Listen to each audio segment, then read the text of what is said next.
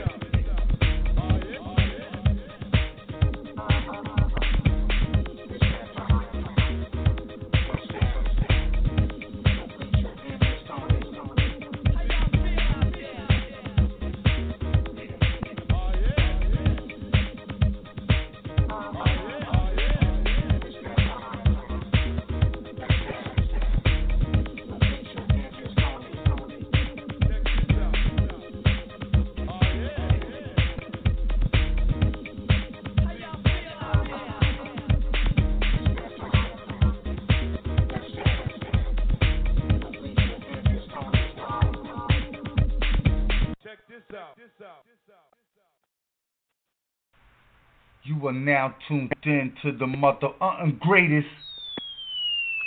All right, all right, all right.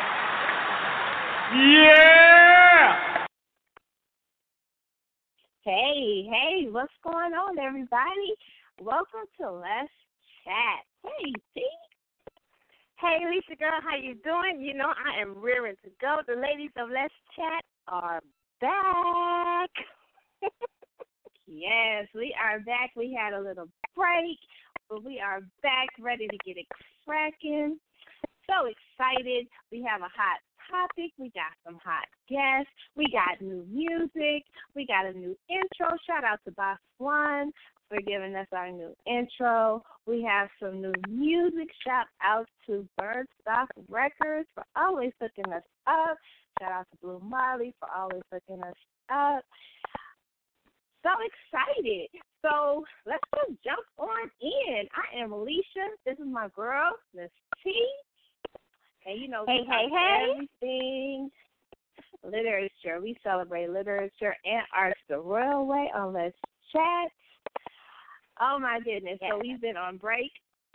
We got a great guest tonight. Our first guest will be Omar Tyree, and then we'll have Aaron Bebo. He's going they're gonna both kick in the door and talk that talk about literature with us. And tonight we're talking about which way do I go? Distribute distributor or wholesaler. You know, a lot of people, you know, they don't know the different um there are different channels for distribution. Uh-huh. And some people Right. don't know which one to take. And I do promotion and I come across, you know, different different um clients. And I Uh-huh. just come across different um authors.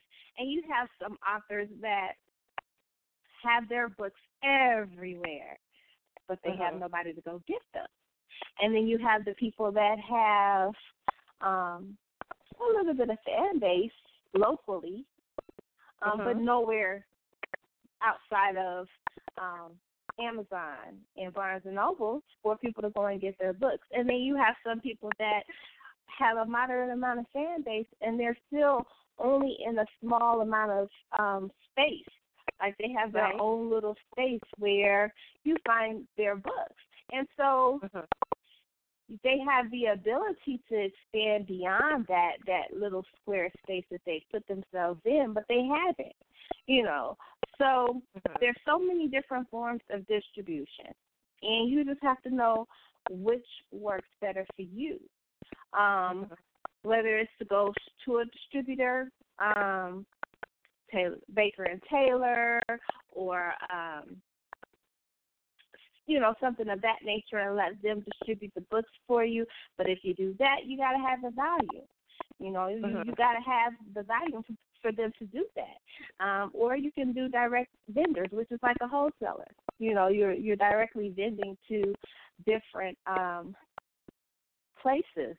And Right. I, you know, I've kind of seen an increase in bookstores. Have you seen independent bookstores? I've seen an increase in them um, in maybe like the last year or so, where more and more people are opening up bookstores. Have you noticed that? Mhm. I have noticed that because it was really concerning that stretch of time where bookstores were closing. And any avid reader does not want to see a bookstore close. So it is really um Mhm. it's really great to see them reopening. You know, bookstores, um, I kinda like them kind of, you know, compare them to libraries. You know, I love going to libraries because when you go into a library, you can go anywhere in the world. You can even people watch and like wonder what they're reading, but a bookstore just gives it that just a little bit more ambiance. You know, it's just you can just go in there and relax. So bookstores and libraries, those are key to to avid readers, and I've always been in both growing up reading. So it's great to see them coming back. Everything that we lose somehow comes back. So that that's a great thing. But on top of that, Alicia, you know, this is our first show back. And Alicia and I, we've been busy during our hiatus, so we have some great things down the pipe for you guys. And um, I just want to give a shout out to everybody that voted for us. Alicia and I got our first nomination yes. with Let's So that was so exciting. We were in great company. You Yes. notice the company we were in? Yes, I did. And shout out to Keisha um, Frazier now. Um, but shout out to Keisha Frazier because it, I was really going on. I didn't even know. I was going on there to vote for, to nominate and vote for Imani. Make sure y'all Mhm. grab that Sinful Lust, by the way. Get out there, grab that Sinful Lust um, by Imani Hilton. But um, I'm just, and so I'm just going down the list, and I'm like, let's chat. I was like, oh my goodness. It was just like, wow. Because folks had to nominate y'all. You know, like folks had to really say, y'all got to, yeah. So I, I felt some Mhm. kind of way like, wow, you know, I know we do make a difference in, in, in, um, in what we do. Um, because we get Mhm. inboxes and we get emails, but to the extent of being like uh, enough to be nominated for uh, any kind of award is just awesome. So we thank you guys so much. Yes, that was so exciting. And um, even though we didn't win, it was a step above that Alicia and I did not expect. You know, but you know, it's, it's always the next time. So thanks again for me and Alicia. We so appreciate all the love and support that you guys give the ladies of Let's Chat. Thank you once again. Absolutely. And congratulations to Ella Curry because I believe she won. If you guys haven't listened to her blog talk show, make sure y'all head over um, and you can search it on Blog Talk.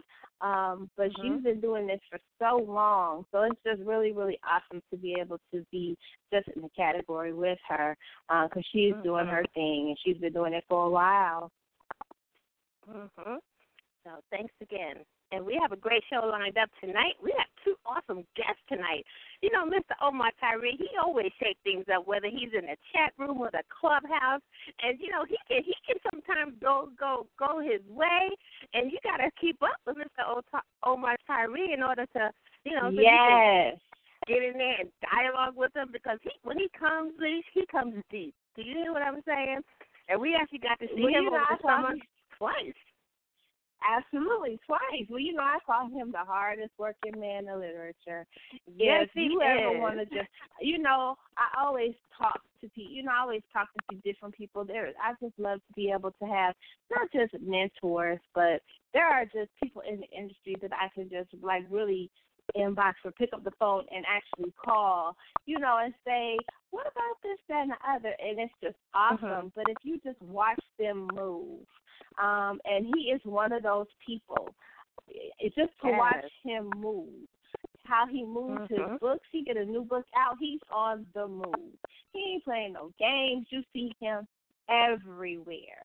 Um, and it's just awesome. But if you are an author, if you are a new author, you're thinking about touring, watch how these other authors move, the ones that that do tour, whether it's Omar Tyree, whether it's Victoria Christopher Murray and ReShonda Tate Billingsley, whether it's Tamika Newhouse, uh, whether it's Mimi Capri. Watch how these authors move when they're on tour.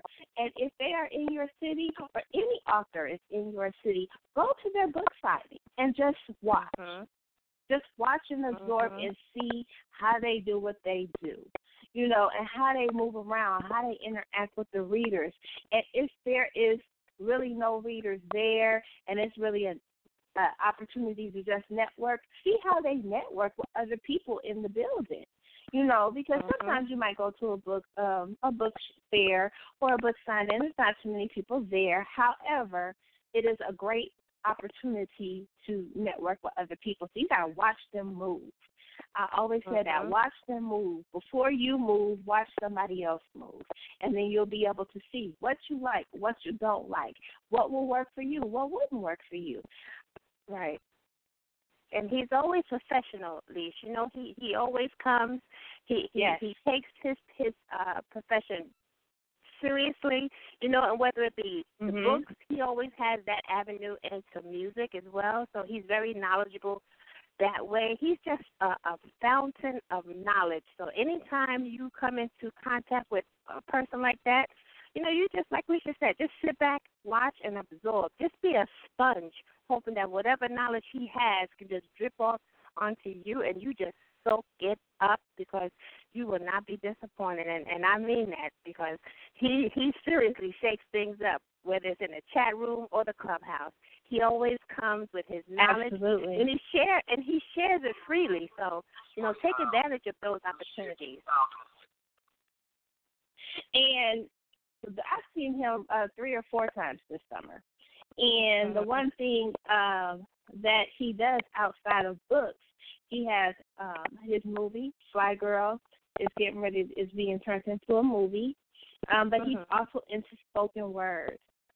And we have a little uh, sample of some of his um, spoken word um, I don't even want to say music, but he's just trying to. You know how people try to, when you are in a certain genre, you got to do what you got to do, kind of to get things moving. And I, Right. that's one thing I I love about him is that he he goes every direction. You know what I'm mm-hmm. saying? To get what he he needs to get taken care of, which is like the best thing.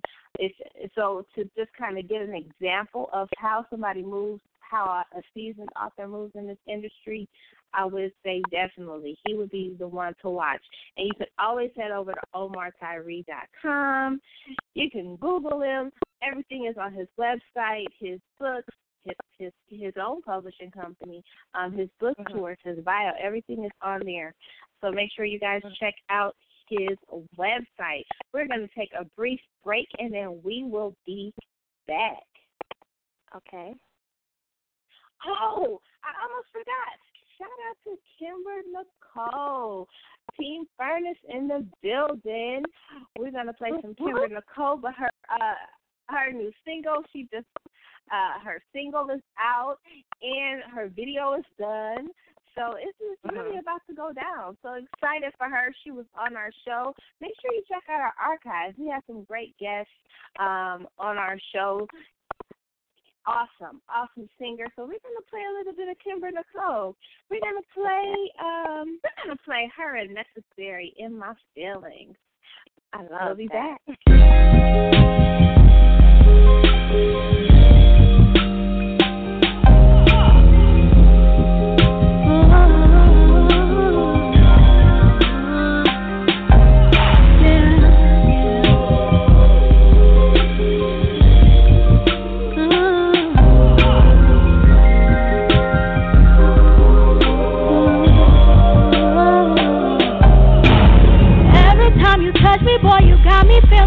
like he never cried out. And you're always on my mind like all the time. Oh, you just make me wanna act out. Cause you got so much passion. Every action, every move that you make on me. And when you're kissing on my body, touching on my body, boy, you got me going crazy.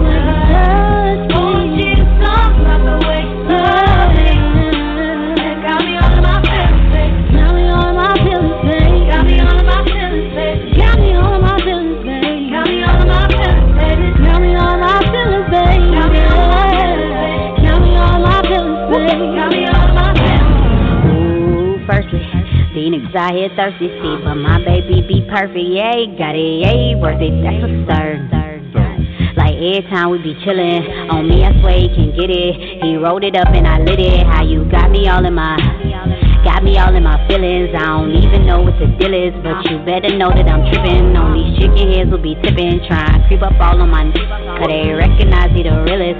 They recognize me the illest. Oh my God.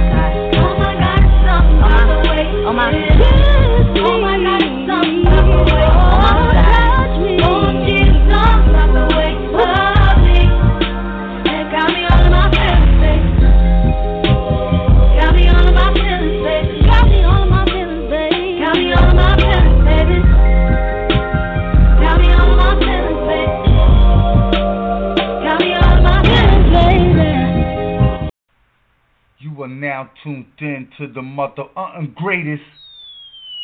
Alright, alright, alright.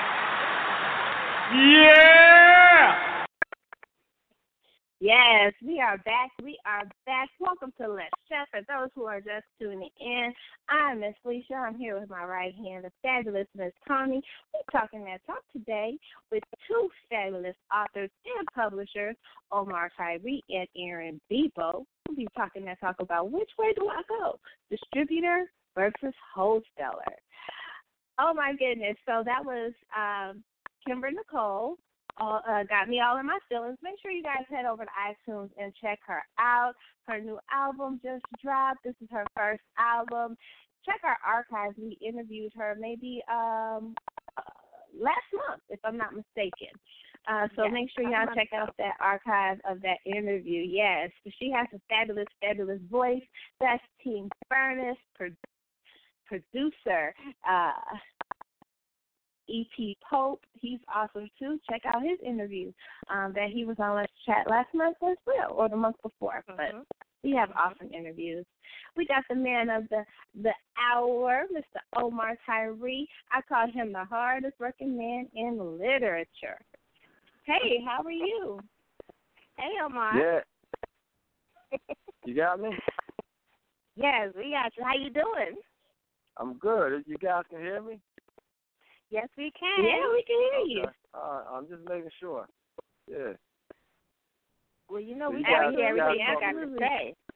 You got to call me the hardest working guy in literature, huh? I call you the hardest working man in literature. I saw you about what four, five times this summer. You always got a book in your hand, and you always taking a picture with a, a reader. You you push you some books. So yes, you are the hardest working man in literature. I don't think I see people too many people pump a book like you pump a book. well, I'm about to be the, the hardest working man in the music industry in a minute. I'm All about right now. two two two inches from being in where I need to be in. And then once I'm in there, boy, I'm gonna be writing for everybody. Oh. Absolutely. Tell us a little bit about um your your venture into music. Well, you know, I, I grew up with the Gamble and Huff years in Philadelphia in the '70s. So a lot of people keep asking, like, "What do you know about music?" I'm black. What the heck? You, and black people grow up with music everywhere. Like, what black people you know that don't listen to music? You know, so uh I used to write a lot of music and poetry in the '90s. Jill Scott was a part of our poetry group in Philadelphia in the '90s, but I never had to do it for a living because I had my books already. So I would always, you know, dabble in the music, leave it alone. Dabble in the music, leave it alone. But now in the book industry, man, it's like without film, it's hard to sell books now, competing against them cell phones and social media. And so music, when they go on cell phones, they still listen to music. They can still hear it. They got earphone stores now, special stores. And as much as people say music is is down now, it's not selling as much, and they got more music on the internet than you can shake a fist at now. So I'm like, no, you just got to have pop music that people want. And then that's the way Mhm. we can get your message back out there. And you guys have a radio station right now where people are listening to stuff and listening to music. You know, they're not listening to books. You know, they might have a few audio books here and there, but that audio book business is not as strong as the music business. You know, so it's one of those things where you want to impact your people. Use your writing skills and music to do so. So that's what that's going to be. It's hard getting in because it's hard getting in touch with the right people. But once you get in there and they start popping your name around, then you you know you can go ahead and write your own ticket. So it's just a little Mhm. process. Once I get in, y'all know I can write and y'all know I work hard. And I ain't got no ego about not wanting to work with people. I'm going to work with everybody. I know that's right. Yeah, they got too many egos. I don't want to work with so and so. Oh, I heard so and so did that, the little catty stuff. Like, well, are y'all kidding me? Get this money, man. Make music for your people. Make messages. Why y'all bickering over little small stuff? But that's what a whole lot of them folks are doing. I don't like that camp. I don't like this camp. I don't like. Stop it. You sound like Grouchy Smurf or something. Yeah, cut it out. You know. So Mhm. I'm gonna come in. Yeah, I'm gonna come in with a, a fresh perspective and work with everybody. But I got to get in there first. So that's what I'm going through right now. Getting in there. Mhm. Mhm. Absolutely. Now tell us about your new release, All Access. All Access was based on the whole, you know, reality show world where we are willing to give up all that personal and private information about who we are, bring cameras into our families, and when they do that, they don't care about your regular life. They don't care about the positive stuff you're doing. They're waiting for you to do something ridiculous so they can talk about it and blow you up on it, and you know, just crazy stuff. And so it's like dirty laundry. And so we're giving people an all access pass to our, our dirty laundry just so we can become more famous or have more followers and all that kind of stuff. And sure, they pay you a little bit of money to do that, but they're paying you money to make make a fool out of yourself and your community. And so I wanted to write a book about that whole world and base it in Atlanta because Atlanta boy is filled with them kind of shows and folks that want to be famous for whatever. You know, so I wanted to write about that because now it's like privacy is going out the window. Now people giving up everything. I'm like, wait a minute, man, don't you have some private dignity, some personal dignity where you don't want to put out all that stuff of who you are and what you're doing? You know, but that's what All Access is, a great thriller where a woman gets into a whole lot of nonsense because people are prying into her business. And she doesn't even put it out there, but once they pry into your business, it's like you got to Mhm. Wow. Now you said something. This this is Toni Omar, and once again, thanks for joining me, Alicia. But you said something that's really key. You know, airing dirty laundry. Do you feel that the quote unquote airing of the dirty laundry was the demise of, you know, our genre, our you know overall people that write and read our our genre? Do you think that that was the beginning of the demise of? I I feel it. The industry Well, they've been doing that forever. as. They've some. been, they've been doing that forever. I remember when I was uh, a college student, and one of the presidents, I forget who was the president at that time. I think it was George Bush or somebody. I, I can't remember. But somebody came to Philadelphia, and they were interviewing people. And when they interview people, it seems like they they get the worst people on TV. If you're intellectual and whatnot, they pass you by. They get the craziest people, and you sitting there watching it like, why did they pick that girl to talk about whatever? You know, they like, why did they pick her? And so they've been Mhm. doing that for years, knowing that you're going to get more ratings out of craziness than you're going to get out of sanity. You know what I mean? So Mhm. it, it's Mhm. not like it's an overnight process, but now we got more of our people doing it, more of our people making money off of it, so that becomes the formula now. And we all know what the formula is. You know they're going to air your dirty laundry. You know they're waiting for you to fight and cut somebody out and do something stupid, and that's when they're going to. Mhm. And so it's not Mhm. like a recent thing. They've been doing that forever. And now they got more ways to do it to us, and we making money off of it, so we don't mind that they're doing it to us. And then they- we'll turn Mhm. around and say, yeah, "I'm making money. At least I'm making money." So it's like the, you know the whole throwback into the slave movies where we like, look, I can perform a slave in a movie, or I can be a real slave in real life. You know, so now people are like, well, Mhm. I can act a fool and get paid for it. You know, because I'm gonna act a fool sometimes anyway. So they they get rationalized that this is my real life. I act a fool sometimes. Let me get paid doing it. So it's one of those situations where you know you do it, and so you go ahead and make money off of it, then you rationalize it. But I wouldn't say that's the beginning of the demise. It's just like Mhm. you you see it more now because you got more mediums to see it with. Mhm. That's true. Mhm. That's true. And I agree. Sometimes I look at the people that they put on TV and like they couldn't find a smarter person, a little more literate person, you know, because like you said, they no, they that- that's not bypass they drive the bypass them.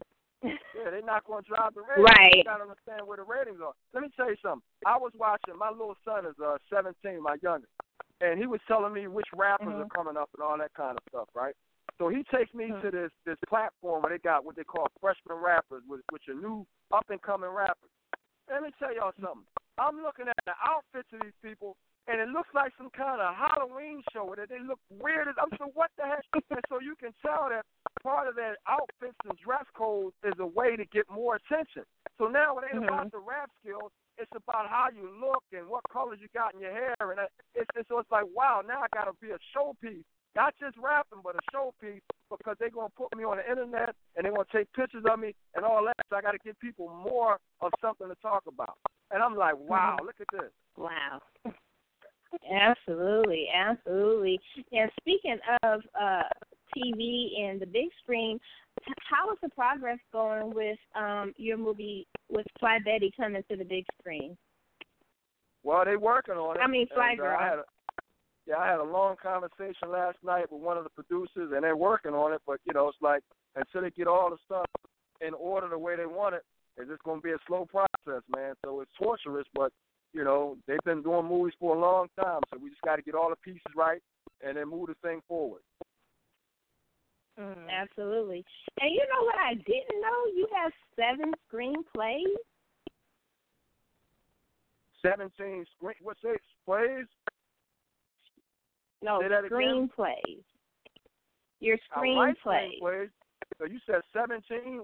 I- Did I hear that right? I said you have you have seven completed screenplays. Oh, oh, oh What oh, made oh, you start yeah, well, writing you know, writing the screenplay?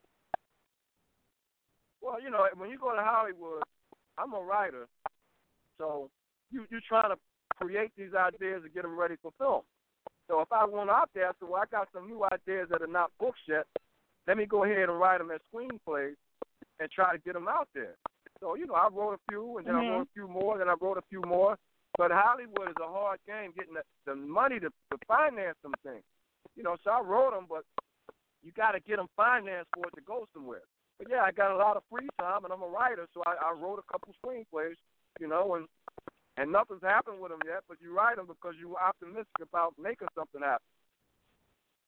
Mhm. Mhm. Absolutely. I, I don't know. If, I, I don't know if I Absolutely. have seven. I, I'm thinking I got more like five. Maybe maybe you added like uh stage plays with it. I got two stage. Actually, I got three stage plays. Oh wow, look at you. And you don't think we should call you the hardest working man in literature? But that's that's not literature. You literature. over that's, there that's, doing that's it. writing period. That's writing period. Because I think uh, That's, Eric Jerome Dickey has more books than I do, and then I think uh, Walter Mosley has more books than I do. You know, so them brothers are working Mhm. hard too. Mhm. Okay. absolutely, Now, Amanda, absolutely. This is Toni. I want to I want to ask you something about what you spoke of at the top of the show. Po- uh, your interest in poetry in the '90s. Now, growing up in Philadelphia, what was your first love? Poetry, reading, or music? I mean, where, what were you more passionate about? Well, let me tell you something. When you're a kid, right? Let's say two, three, four years old. Mhm. Are you listening to poetry? No, no, you're not. Yeah, so I mean, like, I mean, you gonna listen to music. That's just what it's. So I mean, that's like, you know, I'm black. I'm, we have music. My mother drive me to school. She listen to music. She come home to get me from school. We listen to music. Before going to bed, we listen to music. When the news come on, they play it with music. And it's all day long. Then we do a party. You gonna play music. You go to the playground. The DJ set up with music. The only time you're gonna hear poetry is if you at a poetry contest or some type of poetry setting. You have to go mm-hmm. there. You don't have to go there for music. You jump in a car, you walk down the street. We used to have boom boxes in the eighties where they just play music all over the street. But So do, you do, never do get you away feel from that? music. right. But do you feel the music and poetry kind of go hand in hand? Well, if you look at music and say music is poetry to a beat, then you can make that argument. You know what I mean? Mm-hmm. You can make that it argument. is. Yeah. But outside of that, you're talking about pure pure poetry, nah, then you know, it's, it's two different mediums. If that music stuff, you got to break the poetry up to fit the beat, or else you're gonna be off beat. Mhm. You know, so in a sense, it's it's con- you know what I mean? It's lyrics. That's what I Mhm. call lyrics Okay. because you you know you got to move when that daggone beat comes down. You got to keep it moving, and that's why when you do poetry to certain beats, you're picking beats that you don't have to move with. You, you can you can relax on. And so a certain type of beats that become Mhm. poetry beats versus music beats. You know. Absolutely. Now tell But us yeah, a little bit about music like music is always number one. Music is always number one for black people. Mm, That's true. tell us about your um your track you have, like whatever. Um, what what made you put that together? the music. Yeah, I hear on the track and that music is nice and catchy and floating, and I felt like, wow, this this cool. This and so exactly what I said, man. It sounds like grown folks music. You know what I mean? Real easy, calm, cool. I said, man, this sounds like you just cruising at the park with a girl in the car. And so I wrote the lyrics that way. You know, make you feel like whatever. We're gonna do whatever. You know, so I write exactly what the music tells me, and that music is catchy, it's lightweight, it's, it's bubbly, and I wanted to write lyrics that reflected that. Mm. Absolutely. that song well, we on. have that.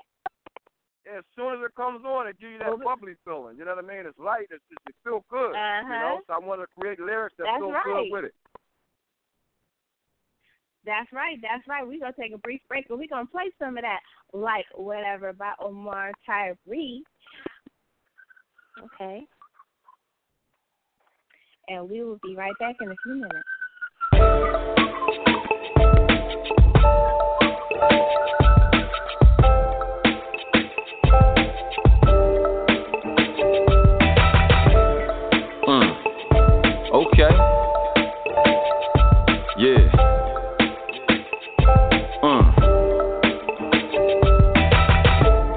I love the feel of this one. It sounds like grown folks' music. It's way too smooth to abuse it. I'm glad I found this one to choose it. I let the crew listen to approve it. It sounds like a lazy afternoon, dude. I order pepper steak, Jamaican food. Hit the boulevard to go and pick it up. Got a new shorty trying to hit me up. And I'm still that squirrel trying to get a what? So I hit her back to set something up. And she said that she ain't really doing nothing.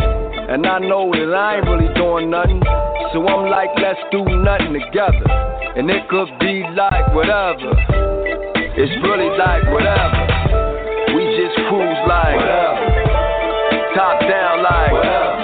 Drink BC bond like whatever. Me and you like whatever. With nothing to do like whatever. It's really like whatever.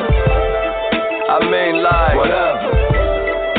It's like the queen stepped out the crib to die for. I try to play it off with my eyes for. With her hair and nails, let me get that door. She's just the kind of woman I've been looking for. Now she ride with me, with the top down. We listen to the same music on now. I tell her I love the dress you rockin', and I know it's a hundred guys that's clocking. You ain't thinking about spending time with them. You riding around with me, the OG, with nothing to do and nowhere to be. Yeah, cause you wasn't really doing nothing. And I wasn't really doing nothing. Now we both doing nothing together. And it's really like whatever. You know, like whatever. We just cruise like whatever. Top down like whatever. Drink BC bond like nothing to do like whatever. It's really like whatever. I mean like whatever. It's like. She smelling real good with the wind blowing. Gotta split up a dress with a thigh showing. Make a brother think about some other things.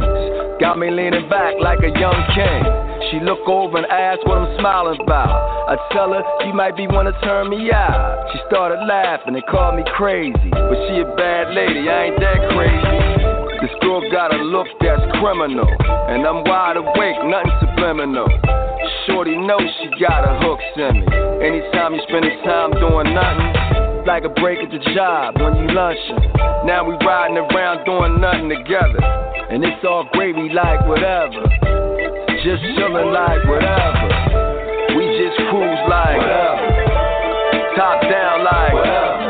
Drink BC bond like whatever. Me and you like whatever. With nothing to do like whatever. It's really like whatever. I mean like whatever. It's like.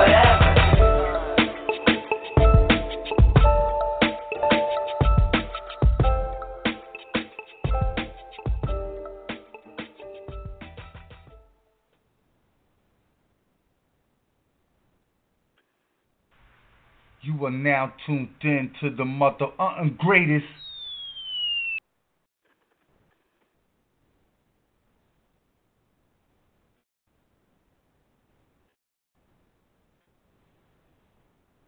We are back. We are back. Yes. Thanks for joining us. This is Toni, and I'm right here with my right hand, my one and only Miss Alicia. We have a phenomenal show going on here on Let's Chat with our fabulous guest, Mr. Omar Tyree. Yep. Mr. Omar Tyree, that was pretty nice. I like that. Yep. And that's just one of the smooth cases, you know. But the music, if the music changes, I'm going to change. And that's one of the things that with a lot of these young kids you hear, they sound the same way on every song, no matter what the music's doing. Mhm. You know. Absolutely. And then they all use that auto tune thing so their voices sound funny, you know? And then it sounds like they're trying to sound Mhm. nasal like Little Wayne. Or they sound like they're trying to drag out all their words like Future. Doing the sing song stuff like Drake, you know? So it's like them three dudes that everybody's fascinated by, but they sound the same way on every single song. Right. Now, now if you hear other stuff on my Right. album coming out, I got an album coming out called uh, Check the Time. Every song I'm going to sound different because the music is different, so I write differently to it. Mhm. Mm. Yeah. I like that. I I like that. I was really I was inbox we were inboxing each other. I like I like that, Alicia. Thank you. I know. Yes. Let me find out she's trying to get you a Grammy. Yeah. It may not come on that one. That's a lightweight song, but I got some heavyweight stuff that. But see, that's the thing. I'm not just going to be doing it for me. I write songs for other people. But when you first get started, a lot of them are like, "What you know about music?" You know, you know what I mean. So I got to prove it for a minute, and then once I'm able to prove it, I'm gonna get a whole lot of people. Yeah, a whole lot of people gonna say, "All right, he can write for me," and then I'll be good. Mm-hmm. Because you know I'm gonna write. I'm gonna, I'm gonna be the hardest working man in the music business. I'm telling you now. Well, Absolutely. we already know that you can do that. But this is Toni Omar, and uh, you, you you have dabbled in so many areas in literature as well as the arts. What has been your biggest obstacle that has stood in your way to achieve the success that you have thus far? publicity is always the case, trying to get noticed for what you're doing. You know what I mean? That's Mhm. always hard, especially if you're a sane person. So if I'm not getting in trouble, if I'm not dating certain people, if I'm not getting arrested, you know what I mean? You just can't get the publicity. You know, so Mhm. all your publicity is Mhm. just hard work, and you can't get that extra stuff. And even when I tried to pay publicity artists, a lot of times the bigger people with the campaigns, they don't want to deal with you because they look at books and say, well, that ain't sexy enough. And so I was turned Mm. down by people that I wanted to pay for campaigns because book writing wasn't sexy enough. You know, so that's always been the biggest Mhm. obstacle. How many people can I impress or impact because of the lack of publicity that we get as being intellectuals who are not making fools of themselves on the regular. Mm-hmm. Absolutely, absolutely. Now this is Lissha. I got a question. Um, if we were sitting here a year from now, uh, celebrating what a great year it's been for you in your career, what would those achievements be um, for you? Well, we definitely that music thing gotta happen. So now we we're looking at about let me see, about ten top ten songs. About and then uh, the Flyy Girl movie is coming next summer. About that? And then uh, I done paid out all my debt. About that? And I done bought my kids some houses already, and then helped out a whole lot of nieces and nephews and got them houses. You know, so that'll be an achievement for me, like getting all my people into property, and that's what I'm going to preach for the rest of my life. We got to own more property. The heck with them cars. The heck with the jewelry. The heck with all them clothes.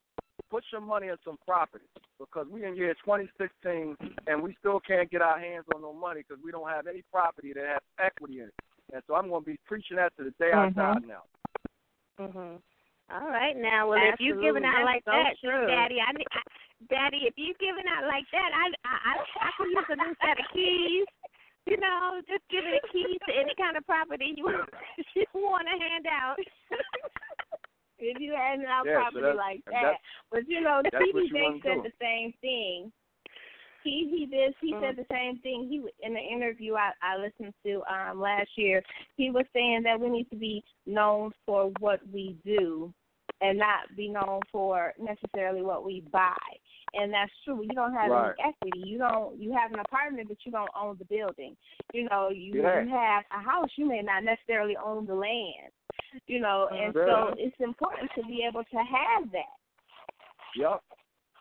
I'm working on a book right now called 351 Acres, and and one of my uh, agents was like, "Oh my, why would this book be important to anybody?" I'm saying, "Look, dude, everybody need to get their hands on some acres that they can sell. You know what I mean? So they can get their hands on some money when they need it. You know." So I said, Mhm. "Why is this Mhm. important?" I know I'm talking about one family, but we need to figure out how we all can get our, our hands on some property and own it. You know, so again, Mhm. it's like, hey man, this is a needed vehicle for everybody, not just one family. But in, in the book I'm writing, you, I'm going to show how the family got that many acres, how they lost some of it, regained it, and all that. We can understand that process. You know, Mhm. we all need to understand that Absolutely. wealth and, and, and property process. We all need to understand that. Absolutely. You know, Omar, we have a topic on our show tonight, and uh, you are like one of the key people that that that really plays a, a role in this. Our topic tonight is which way do I go, distributor versus versus wholesaler? How, how would you? Which way would you go? Distributors. You know, when you say Mm. wholesalers, wholesalers, what does that mean? What's like? uh, Let me, what, what, let me understand the difference between you know the two, the wholesalers versus distributors. What, what's your idea of the difference? hmm I'm asking you. The difference between those two words. What would you say the difference between? Well. Should I go with like? Go ahead, I'm sorry. Yeah, because I didn't use that word wholesalers. I don't know what what is that. Well, I think the wholesalers are more direct spending. You're you're working, you kind of cutting out the middleman, and you're going directly to. Uh, there's still a channel. There's still channels of distribution. It's just different forms. One's got a middleman and one doesn't.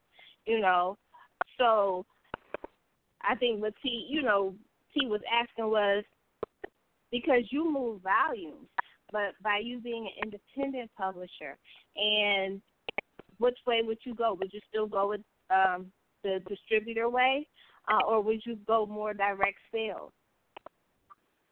Okay, when you say direct sales, you talking about like online or something? What do you mean by that? No, direct sales. When you go, when you are directly communicating with the the store, the bookstore, Well, I, and the different stores opposed to I'm distributors, I'm all- they are you gonna do both? Okay. Let, let, let me let me tell you. We when I first printed when I first printed my books, I printed a thousand. Okay. Now, after you can't sell that many books by yourself, you got to move them things. I tell people all the time, move the product. So the faster I move that product, I can make new orders. That means more people have them. If I'm going to every event trying to sell each individual, that would take me forever. There ain't no way in the Mhm. world I'm going to be wholesaling. Yeah, I can sell as many books as I can on my own, But at the end of the day, I want that distributor to move those books faster than me. I used to sell two and three hundred books at a time to distributors. I can't sell that many books to to to, to a book event. I might sell fifty books at an event, but they got to be a good event. But I can sell two hundred books at a time to a distributor. So yeah, if you're trying to sell books and make money, you got to move the product. Mm, okay. But you well, know, that makes Mr. what I Well, you know what? I think I think when you guys are asking that question, I think you got a difference now between what they call vanity press and self-publishing. Vanity press when you print up 50 books to 100 books. That that ain't that, dude. I was moving thousands at a time. I'm not thinking about moving 100 or uh, uh, 50 books. That you ain't really in business. So people doing wholesale, like I got 50 books coming. Whoop de do. You got 50 books. I got a whole warehouse that got 3,000 in it. You ain't doing no real business with no 50 books. And so that's the difference now from when I first started. We were printing by the thousand and moving books by the thousand. So you're not going to do that without distributors. Did that answer the question? Absolutely. Yeah, so yes, that's that new You people coming all in. the way They got- around. Yeah, they got a hundred people coming out. Oh, I got fifty books coming. Hey, What the heck, man? Are you trying to be in business or not? That's like you know you you you selling T-shirts and you got five T-shirts on the table. Like, are you really? Like, come on, you want to sell five T-shirts in a hot minute? You got to have a gross 144 T-shirts or more if you're trying to really make money. So yeah, when you're trying to really sell books, you got to print. You print by the thousand and you move them, and you got to have distributors so they can help you move them faster. hmm But you know Right. something, Omar. This is but this You is know? Toni. I think I, I I'm sorry, Lisa. I'm just gonna jump into with in here with Mr. Omar Tyree. But I think nowadays with the new authors that are in the industry, sometimes they focus more on ebooks as opposed to that paperback hustle. You know, I've seen authors that go out there and use that paperback paperback hustle, such as Nene Capri and Aaron Bebo, and such as yourself. So that mentality with that hustle with that distributor is totally different from the new authors today that can sit back and just download a book onto Amazon or whatever. So you look at when we ask that question, we're looking at it that way as as opposed to what's happening today. And I think that's pretty much where Lisa is coming from, if I'm not mistaken. Well, we didn't have Absolutely. no And I think that a lot of We didn't have times no- they depend on. I'm sorry, Mr. Tyree. Go ahead. Yeah, we didn't have no downloading books in the nineties. you, you had to Exactly. buy the book.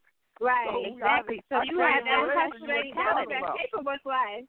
Uh, That was that Yeah, had, life. we had to have So a you know how to book. blend Ain't no too. download. Yeah, ain't no download. You gotta Absolutely. buy a But the book. authors but the newer authors now they have they don't have that you know paperback life experience. Everything is a little bit simpler. And i think that and i don't need no inboxes on this what i'm about to say i think that they depend on amazon too much. Amazon is just Mhm. another avenue to be able to deliver and and a place to sell your product. It's not the end all be all of the book industry. I'm sorry but you see i also have started to see a lot of authors that um they they have their books everywhere but they don't have nobody to go get them.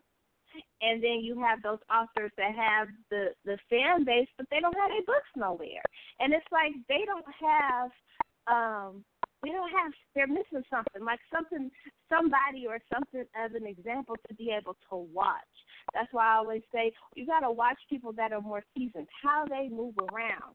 You don't see them just saying amazon amazon amazon. No. You want to be number one on amazon? No. You want to be number one on new york times bestseller list?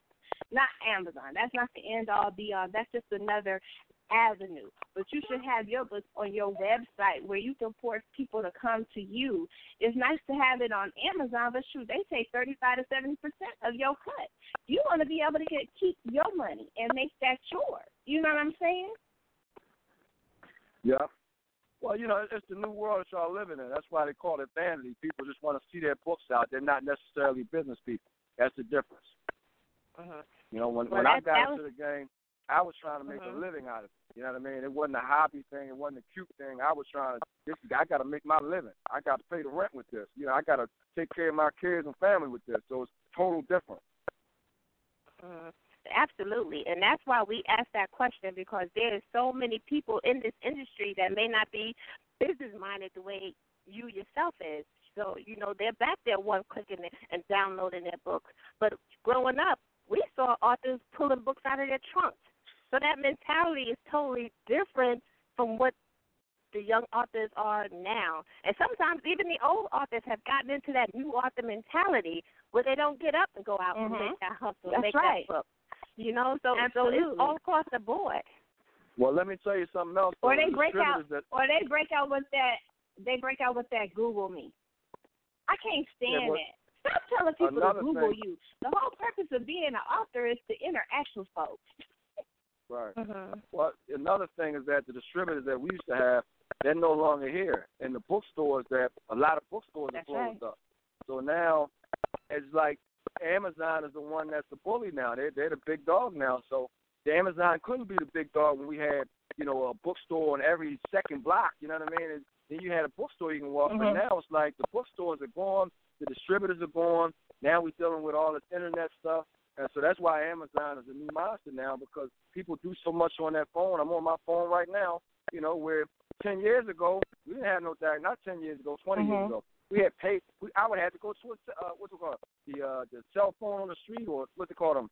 Uh, the street Pay phones for 25 cents. Mhm. Yeah, I would have to be at Mhm. home. I couldn't That's out right. at an event. So these, the, the new mobility of everything we're doing, it makes it easier for them to deal with the whole internet Amazon thing versus us being at book events Mhm. and selling books to book people. That's it's different right. now. Yeah, that's right.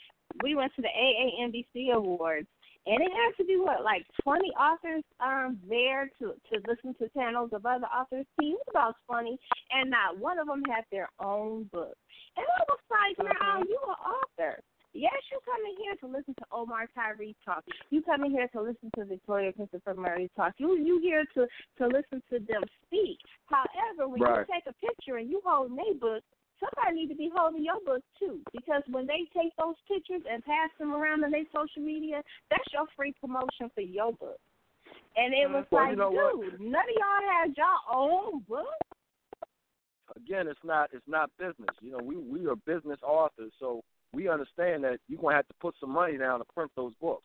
Now we got people that they do these little book packages. Oh, for a couple hundred dollars, I can put X amount of books out. We knew we had to put out more money than a couple hundred dollars to get those books printed up. You know, so that's the difference. You know, people that they don't want to put the money up to get the books printed like they need to. So they have them, and then the Amazon allows them to have stuff like that, and then Amazon gets paid off of it, and all these little vanity publishers. Mm-hmm. Mm-hmm. Well, you know, if you're a true I think it's author, you're going to have a book with you no matter where you are. I've seen authors Where you are. open up that's their right. trunk and pull out a book. Nene Capri, anywhere she goes, she can They give you a book. Aaron Bebo. That's It, right. They can they can go out and put, and Nene could probably pull it out of her pocketbook. Well, that's That's that's right, old you know, those are true Mary. B. Morrison. Yes, Mary B. Morrison. She keeps the little four inch size of her books in her purse to hand out. I mean, Yeah, well, you, you got to be able to promote yourself. That's right. Yeah, but I think school. it's the lack of understanding. But it's the lack of understanding of the industry and how to move in the industry. You know, a lot of times Right. I think that um, newer authors can take note from the more seasoned authors and vice versa. That you have to Mhm. be able to watch people and see how they're moving. If you just are doing ebooks and, and you are thinking about going into paperbacks, watch people that move paperbacks so you can see how to move them. Sometimes they get stuck with paperbacks and they don't know what to do with them. That's that's how you Right. make your money. Now you gotta go outside and meet people. You know, real people. Right. They can mix and mingle a little bit. And I think it comes from Mhm. the lack of understanding um, in the industry. What do you think about that, Mr. Tyree? Well, yeah, man, you're just talking about new school versus old school. You know, we didn't have all those ways to sell books, so we locked into the old school method of taking pictures, signing copies, selling copies, having boxes, and the whole nine. So that's all we Mhm. know. But the new people, that's what they know. They selling books online, people buying books online, buying e-books. So that's what they know. So they're trying to mix and mingle the two, but they don't have the money and they don't have publishers behind them that's going to print those books. So you're just talking apples and oranges. They don't understand because they're in a new world where it doesn't demand for you to print the books up because they have other options. There wasn't no print on demand for us. If they wanted to demand and you didn't have the book, you weren't going to get no book. You know, because nobody was going to print no book on demand. It's too expensive. They wanted to print volume, so now you're going to get a cut, a better cut of the volume. So you know, nobody wanted to print 50 books back in in the 1990s. So we didn't have that option. Mm. Well, this this has been very interesting, um, Mr. Omar Tyree. I like saying your first and last name. Can you tell? That's right. It's cool. I've been saying that. I've been saying that all my career because I'm a newspaper man. So when you're a newspaper man, you can't say Omar. You have a byline. And so people used to ask me that all the time. Why do you say your first and last name? Do you see reporters on TV saying I'm Jake and I'm out? No, they're gonna say their first and last name. They train you to do that because it might be twelve from You gotta-. Yeah. And so Stephen A. Smith from talk, he has to put an A in there because there's too many Stephen Smith. You know, so it's That's Stephen. Smith. So when you're a journalist, But it's that's what about we're that. trained to do. Yeah. But it's We're something about that that. Omar Tyree. It just rolls off your tongue, though. Just something the name just It's- rolls. It's just smooth how it rolls off the tongue. We just saying. We appreciate Yeah, that. it's a good name. It's a good name. Well, how how how about this, Mr. Omar Tyree? My name is Toni Trina Franklin, and I want you to give me one fun fact about Mr. Omar Tyree. Aside from music, poetry, and writing, what's a fun fact that you can share with our listeners about Mr. Omar Tyree? so you're talking about advice to a writer? No, just a fun fact We're talking about, about you. just a fun fact. A thumbs up? Something, some no, something a quirk, something quirky that nobody knows about Omar Tyree. Oh, something nobody knows about Omar Tyree? Well, if, Yes. if I want y'all to know, I, I would have told y'all already. I'm not no all access person. I'm a quiet, inner city, old school dude, and I'm about the business. I ain't about me like that. So when you hear me talking, I'm talking about the business. I don't talk about my personal life nothing personal. So I'm an introvert at heart. Now, when I talk interviews, people don't understand that, but if I'm not on this phone, I'm going back into my intro zone where I'm just watching stuff. So I'm not the one to be, you know, having exposés about who I am and not dropping us. Ain't I ain't even interested in that. Sorry, guys, but I'll I'll, I'll keep it exciting with everything else. But ain't ain't nothing exciting about me in my personal life. I'm a reckless, straightforward, boring dude. I'm still handsome though, but I'm I'm quite boring. Well, you know something? I'm going to give you full disclosure, Mr. Omar Tyree. I kind of expected that answer from you, but I thought I'd throw it out there anyway because that's what they Yeah, pay you you can to try do it. on You got something different. Yeah, you can try it. Here's why I said we was gonna get something different. We already knew that. but we appreciate you, Mr. Tyree. Whenever I ask you to come on, I text you. You always text me back, and you always are always on point, and we appreciate you for that. Thank you guys, and thanks for playing that music of mine. You're gonna keep hammering. I'm gonna keep hammering and hammering and hammering with new music, new songs, and I can't wait to start writing for other people because you know they got a bigger audience than me. So I can't wait to do that. Yeah, Mhm. And we gonna keep you keep playing that song. posted. We gonna play it out. Yes, yeah. I got a song us for. Beyonce now. I got a song for uh, Chris Brown. I got a song for John Legend. Yeah, I'm doing. I got a song for Rihanna. Oh, I'm ready. All right, well, you keep the music All coming. right, you you know, we stay have ready. three You gotta shows get that we ready. can be playing it on. right. Yep. That's right. So just send it over. We don't mind. All We'll right. play it everywhere. All right. now, I before you leave out for- of the chat room, make s- before you head Go out ahead. of the chat room, shout out your social media and your newest um, book that you have out that people can go and get and where they can get it from. the last book I had, and where did I get it from? Is that what you said? Your last book and was where they people can purchase your book from, and your social media. Oh, okay, all right. Where, where can people get my books from? Well, of course, you can go to my website. All you got to do is spell my name, Omar Tyree, with the www's in front of it, dot com, and you go to my website, and all of my books will pop up where you can buy all of them. Uh, you can also buy them at Amazon and BarnesandNoble.com. You can also buy them at all the bookstores or order them through the bookstores. They have it. And then my social media stuff, my Facebook is simple, Omar Tyree. My Twitter is simple, Omar Tyree. I got a SoundCloud page for people that listen to music on SoundCloud. It's Omar Tyree. I got a LinkedIn page. It's Omar Tyree. Omar Tyree. The only thing that's Oh, not Omar Tyree across the board. my Instagram page, I have only one Omar Tyree because I tried to set that up, and now the Omar Tyree name is just sitting in purgatory until I can remember the passcode. so I got only one Omar Tyree Okay, on my uh, don't, Instagram don't page. tell nobody that no more. Okay, don't tell nobody that no more. That that was like an old that was an old man moment. That was an old man moment, and I'm gonna tell you because I don't want to see you out with tissue on your shoes. So I'm gonna tell you, don't tell nobody that no more. But you know what, Lee? We got our funny fact about Mr. Omar Tyree right That's there. right. We You got our funny fact. But he said he wasn't gonna you said you wasn't gonna give us a funny fact and boom, there it goes. Boom, just fell in our lap. You got real comfortable for a minute. We appreciate you though. But um, Mr. Omar Tyree, we want you to stick around because Aaron Bebo is up next, and he has some awesome music as well. So stick around and just hear what he has to, what he's spitting out if you have some time. Okay? He's coming up next. All right. Well, I'm at All right, I'm actually at a, a meet and greet event over here, so you know I'm already being to make sure I can talk to y'all. I got to get back in here with these guys. Okay. Well, if you can spare All a right, minute, Mr. we Tyree. appreciate it. You have a great evening. Yeah, but you guys can call me anytime and get me back on. But y'all got to get in there. These guys are looking at me like, Omar, we invite you out. You on the phone? okay, Omar. Okay. Tyree, you take it easy. Thank Thanks for joining us. Thank you, guys. Okay. Bye. Bye bye. Bye bye. Uh, like That I said was at the top of the show, Lee, he come in and shake things up. Whether it be the chat room, the clubhouse, he was just being Mr. Omar Tyree. We appreciate store. him. That's right. Yes, we do. Whenever I call on him, he- he's there, always on point, ready to handle business. Make sure y'all get his new book, uh, all access of his website, omartyree.com. We are so excited. We thank you guys for tuning in. This is Let's Chat. I'm Miss Lissha. You know I got my girl right here, my right hand, Miss Toni. We talking that talk about which way do I go? Distributor versus wholesaler. We're gonna take a brief break. We're gonna play a little bit of that P Nice featuring Blue Marley. Shout out to Burstock Records, always looking out, and we'll be back.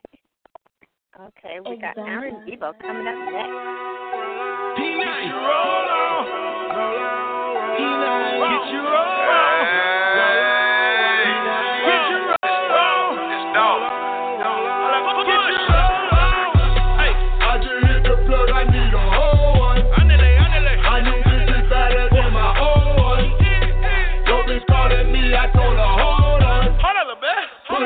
Bit. 93, now get your roll on.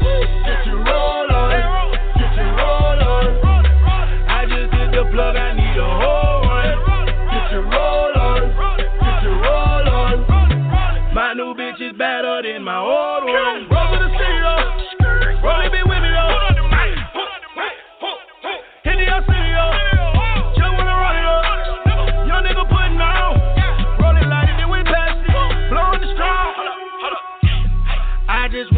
Caught my bitch some Illuminati. All that money dripping, think I'm Illuminati. All, my diamonds dancing look like magic strippers. Ma- ma- the money disappear, they magic strippers. Then we tryna get it,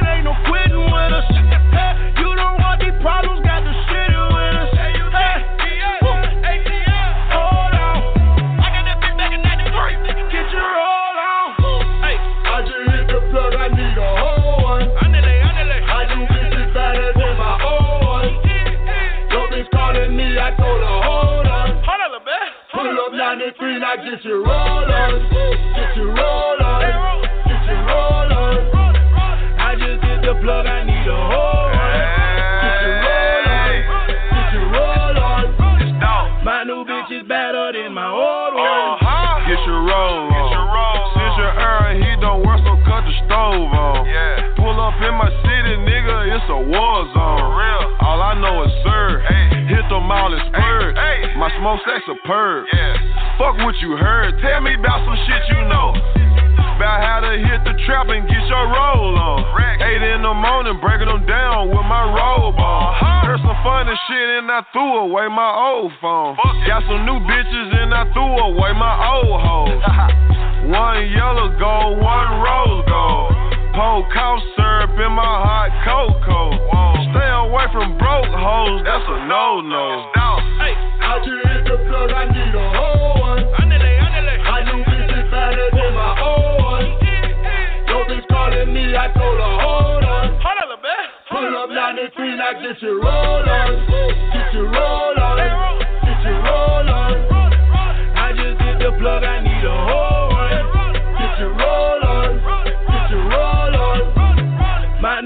better than my old one. I be that bitch for the head. Then bitch that bitch for the bread. Talking about hundreds and fifties. Then fuck that bitch on a ditty. I am not trusting no niggas. They are not loyal to me. My little bitch got a bitch too. They hit me with the tag team. I trust a Perkin and lean. Chase a codeine with the cream. I threw a 10 up in London. Young nigga just being honest. Hey, DDP to Michael Jackson. Hawking the pussy, I'm smashing. The Christian that ballad the faction. You should throw it, I'ma catch it.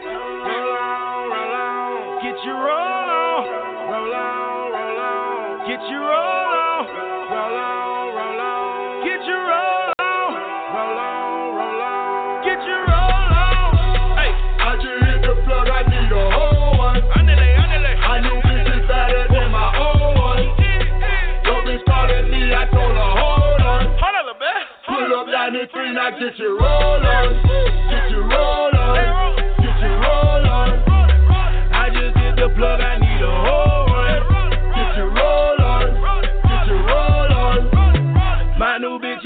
better than my old one. That ratchet plus, that ratchet plus. Hey, dude, this that ratchet plus. Yeah.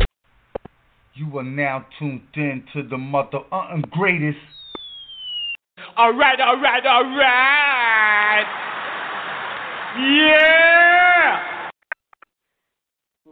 Yes, we are back. We are back. Woo! Make sure y'all check the archives. We have we have the fabulous and awesome Omar Tyree on. Gave a great interview. Make sure y'all check out those archives. This is Let's Chat. I am Miss Felicia. You know I got my right hand, the fabulous Miss Toni. We talking that talk today with these authors about which way do I go, distributor versus wholesaler. We got the fabulous Mr. I'm gonna call him everything literature. Uh, Aaron Bebo is like a walking encyclopedia when it comes to this industry, and he always says, "I just know a little bit more than some," but he still is like a walking encyclopedia for this industry. Mhm. so He have definitely is. the fabulous, yes, and he is our co-host, uh, along with Arthur Nini Capri on in the clubhouse on Real Raw Radio, which is soon to be going to Queen City Bullies. Hey, B, what's Yes. going on? Hey, B. What's B. going on? What's going How on, ladies? doing? How y'all feeling? I'm good. I'm we good. feeling How some y'all kind doing? of way. you know, we we feeling some kind of way after our previous guest, Mr. Omar Tyree. He almost got me going. well, he did kind of get me going. Yeah, yeah. He was good. He definitely had Wait you. till He had Miss Safe Toni. Jason say sir. oh man. Ah, so Aaron Bebo, what has been going on in Aaron's world? What you got? Two new books, uh, three, three new books Love, out. drugs, and hip hop. Nah, nah. The other one, at Love, Drugs, and Hip Hop. The commercial. love, drugs, and hip hop. That's it. That's that's all I'm on.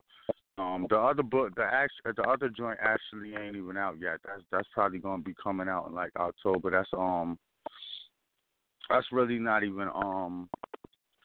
That's like a down a a a, a, downside to the series because it's it's subplots going on Mhm. within the series.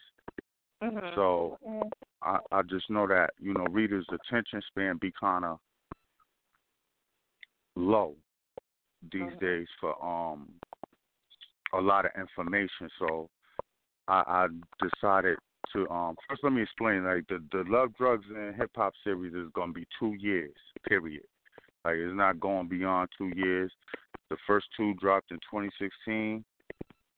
The Mhm. next the next joint gonna drop in 2017, and then 2018 the the entire series is gonna come to an end. But in between the series, the actual series, you're gonna have these commercials, which is gonna be the Love, Drugs, and Hip Hop commercials, which is gonna be the subplot stories, which is basically gonna you know like 40 between 40 and 50 thousand words in the subplot to work the Mhm. work the background story that's going on within the main plot of the actual series. Mhm. Now, what So- what made you go this route, B? Because I don't think I've ever read. You know, I, I I dabble in a little bit of reading. I don't think I've ever read a a series the way you're explaining it with the subplots dropped in between. What's the concept behind that? Is it Between, because of the the the con- Yeah, because the- it's just like attention? like you got the commercial, right? The commercial, which is Mhm. the subplot. Is in, in the main book you got you got things that people come in contact with that Okay. I don't really expound on because they're not really to the main part of the story. So it may be a character that you may see, and it, it, uh, they may be throughout a whole scene, but then you may not see them again. But this person has a has a, a story. You know what I mean? They part of this world. And that's another reason why I chose hip hop as as the forefront of my story because a lot of times when we read these urban books you, you see a lot of glamour and allure for, you know, Mhm. different things and and with hip hop I knew I could design a story around those things without stretching the truth even though it was fiction. So I feel like, you know, with street fiction Right. I feel like with street fiction, you have to place elements there that's, you know, just the fact that you're dealing with street fiction is is that, Mhm. you know, it's like the the whole premise behind the streets is real. So even when you write in fiction, it should be to a degree of realness. Like it should be kind of sketched from, Okay. you know, the derivative, which is the street. Mhm. You know. And so do you think I- that's I- what's missing in the industry today?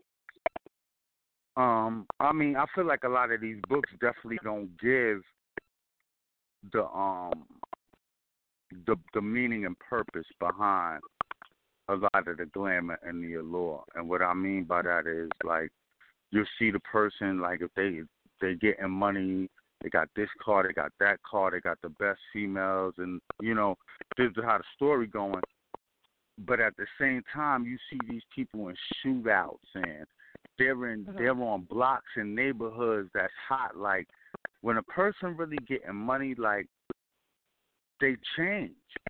Like uh-huh. like especially if a person in the streets, like a person in the street.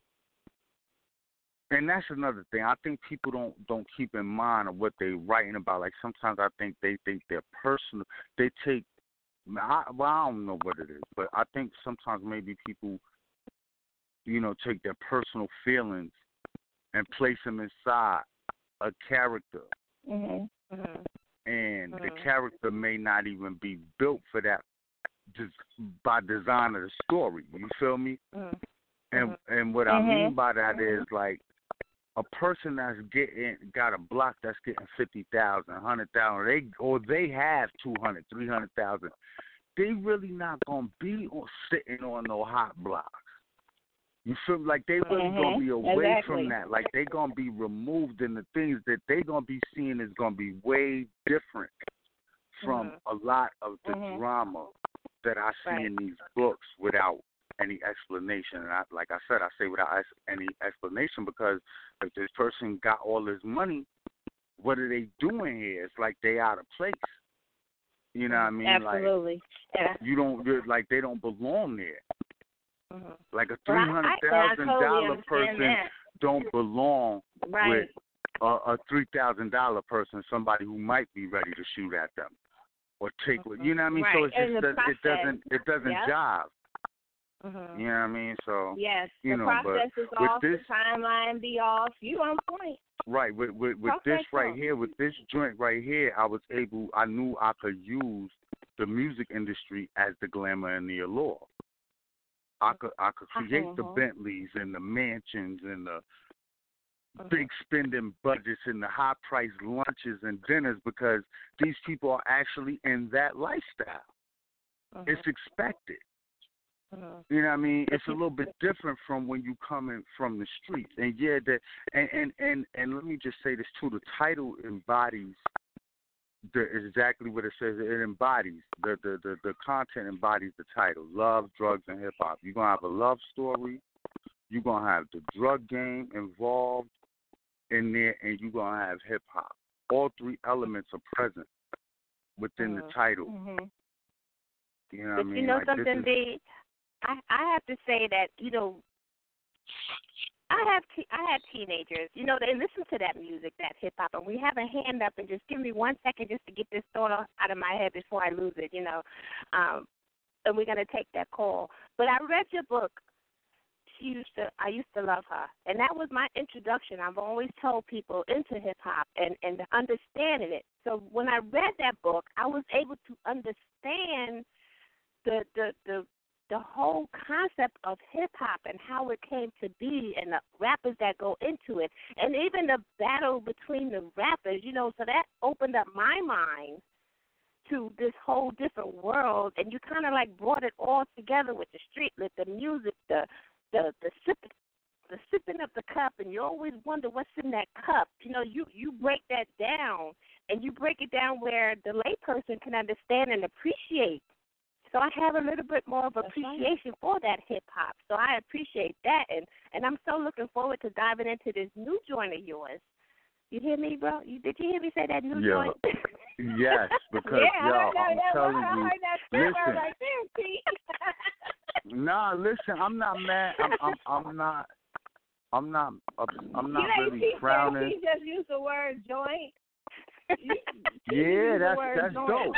I'm not frowning. Yo, I used to love right? her. I used to love her was a good was a decent book, but Love Drugs and Hip Hop really Taking it to the after next level. yeah, after looking at I used to love her, it, it was like I got a chance to look at it and evaluate it, and it more. It was like a. It was like it gave me a chance to really go back and Mhm. Add more proper elements to to expand the story, on especially it. once right, especially once I went into part two, because I had already Mhm. had part two written before I had to go back and start dealing with part one.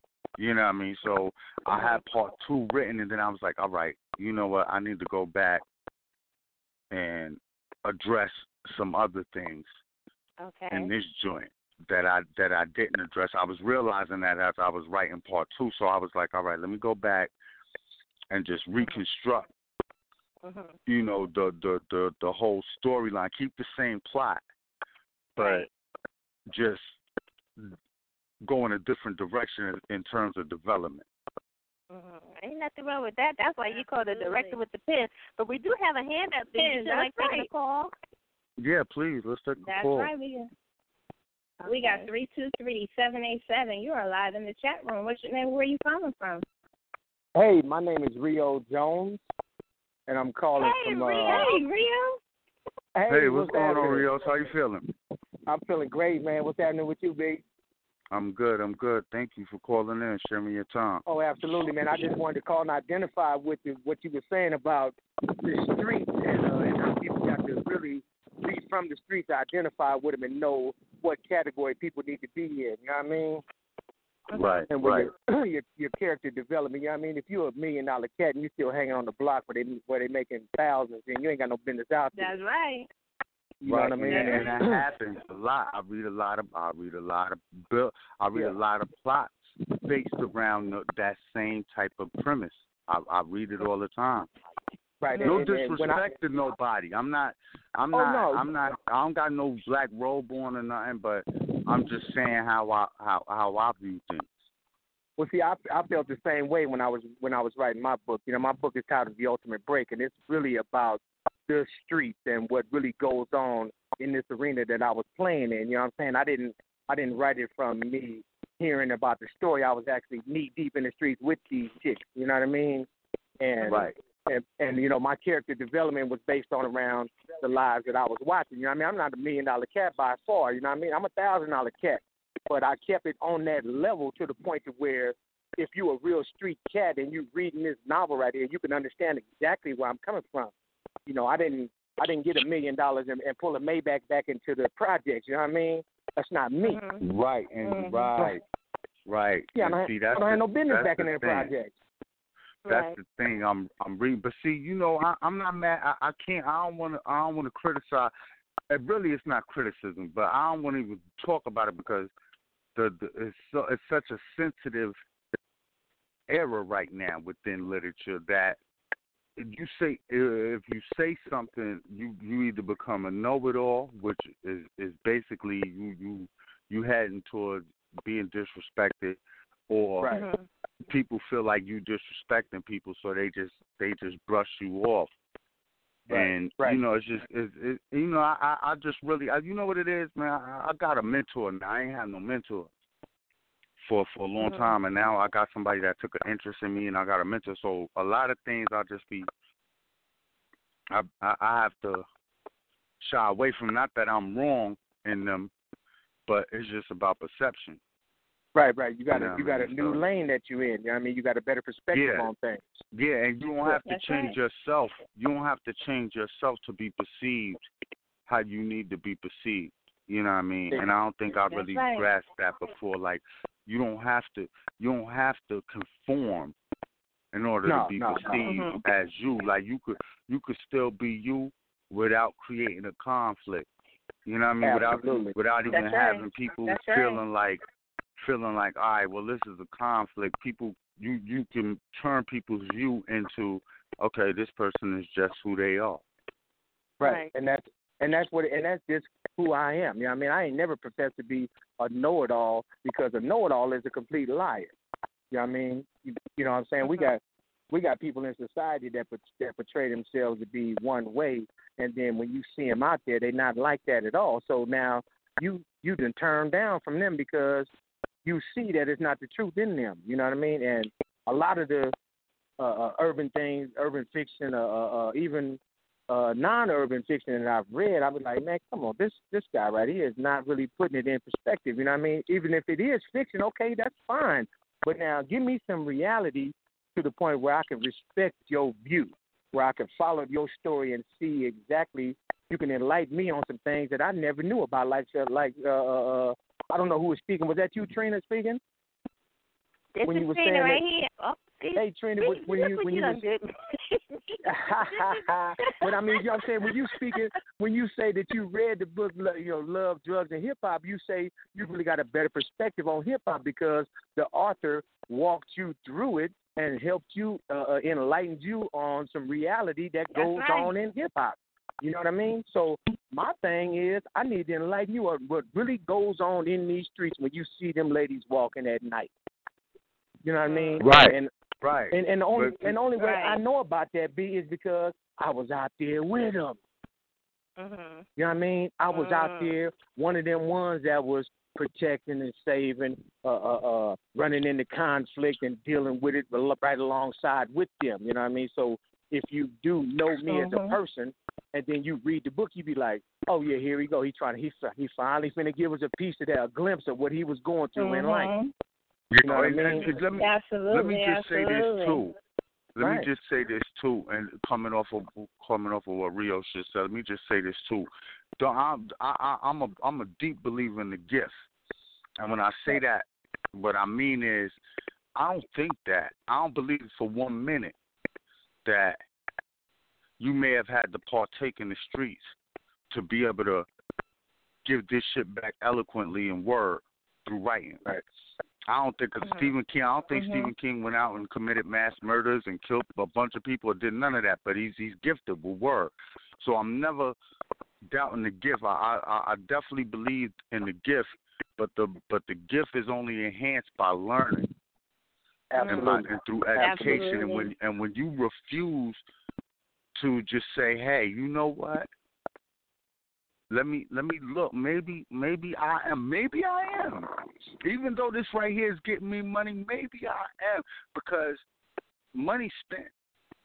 So you're gonna spend that, and then lifetime is is a life like that. Shit's concrete. What you do in life is concrete. Right. Right. You know what I mean? So as you go Right. through life and you get older, you don't want to be looking back like, yo, I was playing on a system, and that shit is still Mhm. there for everybody to see my flaws. Right. You right, feel me? Because Right. the, the, the Right, false sense right. of praise that that you may be receiving right now, that shit that shit is temporary. And the fact is in that, and let me show you this. The, the fact in that is the like I keep saying, the expiration date that's on books now. People Oh, will yeah. drop a book two three weeks. The book ain't even really even getting no play no more. Ain't nobody talking about it, nothing.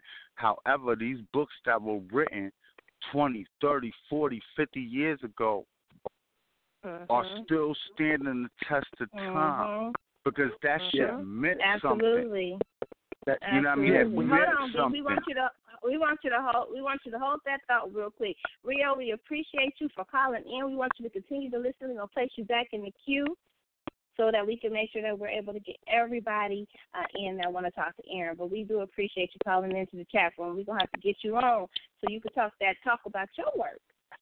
Oh, absolutely, no problem. I appreciate you uh, accepting the call. You know what I mean? Yes, thank you for coming in, bro, my brother. I appreciate it very much Thank for you so sharing. very all the time. All Thanks, right, all Yes. Yep. Mm-hmm. Okay. Alrighty. So Okay, D, you D, talking about ahead. some real talk. Finish that thought about those real Finish books that of talk because you were talking that talk. That's right. Yeah, I just I'm just saying like I'll be looking at different things. Like when I when I look at what I've done and writing, and I say that I've said this often that I feel like if if things would have maintained the realness and value of literature, I would have been far more advanced by my predecessors, by the ones who came before me Mhm. at the craft. But it's like no one's there. It, I have no one to look. I have no one to look up to. Mhm. And there's no, I mean, or maybe, and let me just take that back. Let me take that statement back. I'm missing the because I'm a reader first. Like when I, when I tell you I'm a reader, like I'm a reader. I don't. I read. I read authors that people don't even know. You know what I mean? Like I'm a reader. Like I, I, I'm I'm really a reader. So I love language. I have a I have a relationship with language in itself. Mhm. So just when I when I look to people, I, I'm really looking for that growth. And when I don't Mm. see it, I'll be like, right, man. Like when you when when we gotta look at the street lit genre and Donald Goines and Iceberg Slim is still the top two writers, Mhm. something wrong. You feel me? Like something wrong. People people may may may really think that I'm being disrespectful right now, but that's only the the the, the limited mind space and education. You know what I mean? Like this this is just real. Like if the the the fact that forty and forty years done passed and ain't nobody came and said, Hey yo, this this is it. Mhm. Like this this is the new one this is the one that has came and has stretched beyond them. That means we Right. behind. You feel me? If we haven't, if we can't, if, if we can't get over the hump of forty years ago, that means we behind. And I'll be looking at things like that. You Mm. know, the things that I say today, it may not be for the moment, because people living in a different time zone in their mind. But by the time they realize it, like they gonna realize the time that they lost, knowing that they heard That's the right. message. Mhm. you know, and and that's the sad part because you can't get no time back. You gotta stay. You people gotta stay stay on point to their tick, man. You gotta be staying on point to your tick, cause this is your time, Mhm. and if you lose it, you can't get it back. Not even a second. You know, you you you touch on some really key issues. Um, the um, first and foremost, I want to just interview. You say you have a mentor working with you now. What was going on in Aaron little Aaron the author's world that made you turn to to the mentor? Did you ever see yourself going down this route? Um, nah, not really. Like, cause a lot of times, what it be is, and this is again no disrespect. Like, this been since I I've been a child. Once again, like I said, I believe in a gift. Like this is Mhm. a gift. Like I always been able to. Like, I had a lot of charisma with my words Mhm.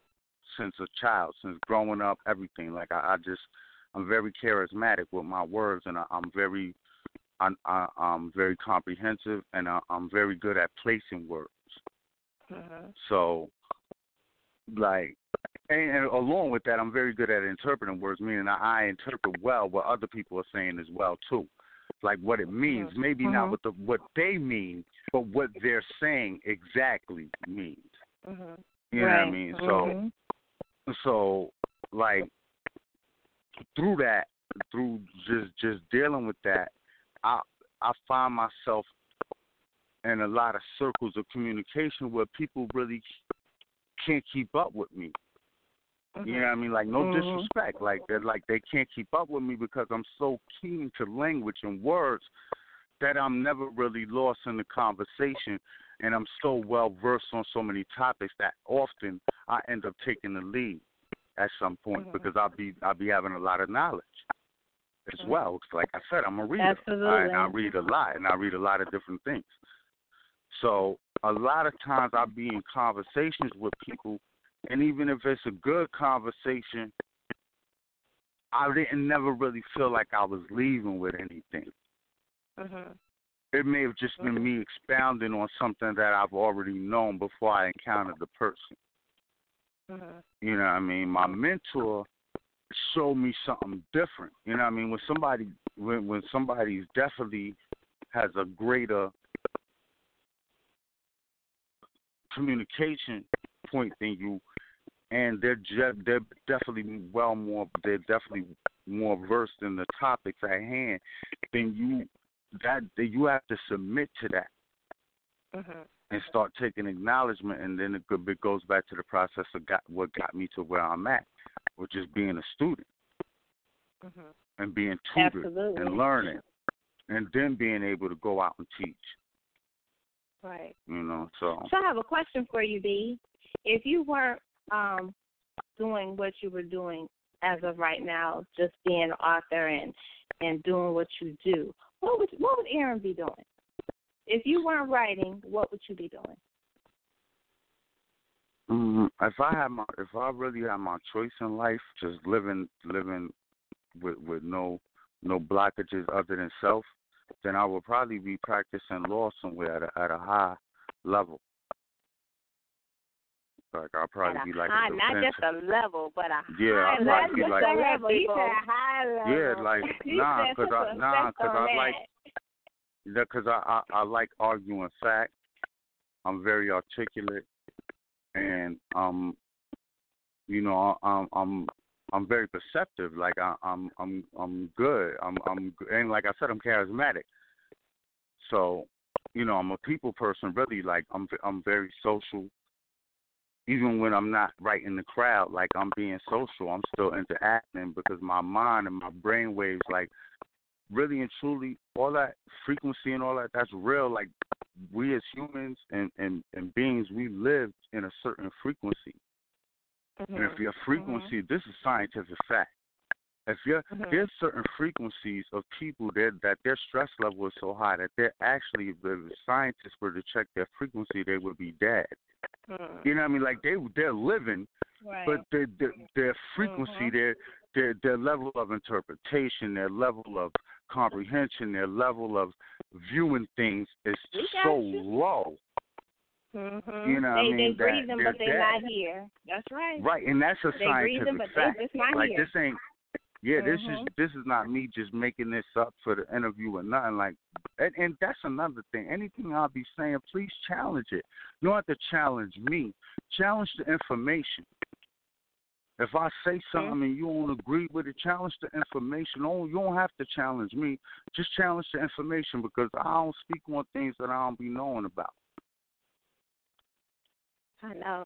But I just have to say that I, you know, Bebo shares a, another. He he co-hosts with us on another show, me, Disha B, and Nene Capri, and there's been quite a few instances, you know, that we've had guests, and I've said something, and B has been on point. I'm like, B, yo, you reading my mind. You remember those instances, Bebo? There is Yeah. he, he's very astute, and like he says, he listens to what you're saying, and even to what you're not saying, and he's always He's always in on tune. point. That's right.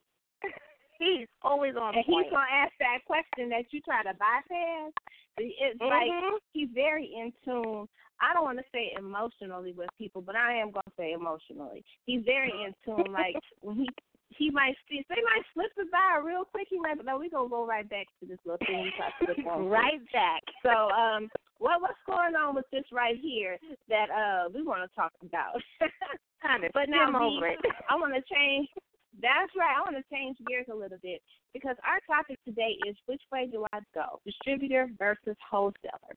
And we kind of picked this because um, I've just noticed that you have authors that have their books everywhere, but they don't have nobody to go get the books. And then you have authors that have the the fan base, but they don't have their books nowhere. What was what's your thought about um the, just going the the channel of distrib, uh, of a distributor like a Baker and a Taylor um, versus going with the wholesaler? Well, I was listening to um the interview beforehand with Omar Tyree with you and Omar, and both of y'all had great points. Mm-hmm. And um, let me just say that the the the the wholesale Baker and Taylor, the distributor is not necessarily not a wholesaler. You feel me? Like it's not that the distributor is not a wholesaler. They wholesale books too as well. It's just that they gonna be wholesaling them and distribute them at a at a mass number, at a mass rate, to a mass amount of different clients. So Mhm. it's not that the that the whole the um distributor doesn't wholesale books. You know what I mean? Like often, ro- um authors get paid off of the wholesale rate of the book being sold, and not what they actually see in the in the store, which is retail.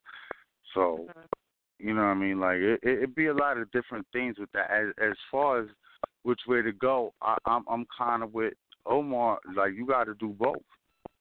Like you have to you have to wholesale, and you have to try to find major distribution. Now mm-hmm. distribution is is is is different. Like the, in order to get distribution, a lot of times you got to come with them numbers. Mm, like you, unless you have something that whoever's about to distribute it sees, and they be like, "Yo, I can sell this right now." Like I can mm-hmm. sell this right. Like they mm-hmm. know. Like it's not out, and they already they're confident. The distributor's confident that they can sell it right now. Then Mhm. yeah. But other than that, you're gonna have to come with the numbers already. Like y'all, this is what I'm doing. Mm-hmm. By my, it's more like it's more more so like a Shark Tank effect, where you come and you be like, well, this is what I did already, Right. and I need this from you because with with the connects you got, I know that we can make mm-hmm. this. You know what I mean? The Like that's how you really got. That's it. That's how you got to come to the distributor. Like you got to really have a have a plan etched mm-hmm. out and, and and have it drawn out and have a productivity rate that shows that you can keep up on your mm-hmm. own and you really need, you know what I mean? Because if they see that your productivity rate is crazy and you picking out numbers, they're gonna be like, okay, this motherfucker already doing this. If we introduce, and he's only doing because they definitely you a distributor definitely know all the avenues you know because you're you're Right. you're basically in business for yourself. So a distributor knows all your Uh-huh. avenues. So once they they see the ad, they're gonna be like, damn, they only using this and doing this. If we put See them in front of this over here, then this shit gonna do this. You know what I mean? Then the flip gonna be it's That's gonna right. be a whole nother level, and the distributor get behind it, and do everything that needs to be done. But sometimes, but like all deals, man, all deals is you know like all deals depends. You you you get you get what what you negotiate a lot of times, and not what you worth. Mhm. You know what I mean? So, and, and knowing that, then you have to know. Like sometimes a company, you have to look at companies too. Sometimes a company will be doing so well that they may not even foresee that they can't handle this with with the product I'm talking about. That they can't they Mhm. can't handle the product. And they may be signing up anybody at this time because they like, yo, we, yo, we can sell anything right now. Like we already killing them with this. You know what I mean? And they Right. said, like, let me give you a pro. Interscope did that. Let me tell you what Interscope did that with. Interscope did that with Tony Yayo and Lloyd Banks when 50 Cent was blowing out of control. They definitely made their money back off of Lloyd Banks. And Tony Yayo, too, all the way around. The whole G Unit situation, however, the mm-hmm. the the the four the, the the picture that they saw in front of them mm-hmm. didn't end up developing the way that they thought it was when it all ended. And they had, and you see Tony Yayo and, and Lloyd Banks ended up getting dropped from Interscope. So you have to Mhm. understand sometimes when you look at a distribution situation, and you have to still be judging the situation as an individual. Right. Mm-hmm. You know what I mean? now, Like, Bebo, like do yo, you think this that's that's part of the issue? Do you think that's part of the issue? Um, lack Yeah. of understanding and lack of planning um, within the Yeah, industry definitely. of people being able to expand their brand. Yeah, definitely, because that that's just in business overall. Like I'm I'm a, I'm a business major right now. Like I'm about to have a degree in business, uh, uh, uh, a straight bachelor's in business. So I, I'm I'm All very right. familiar with business and business tactics. Mhm. You know what I mean? Mhm. Publishing is another form of business. It's very, it's a very, it's a very.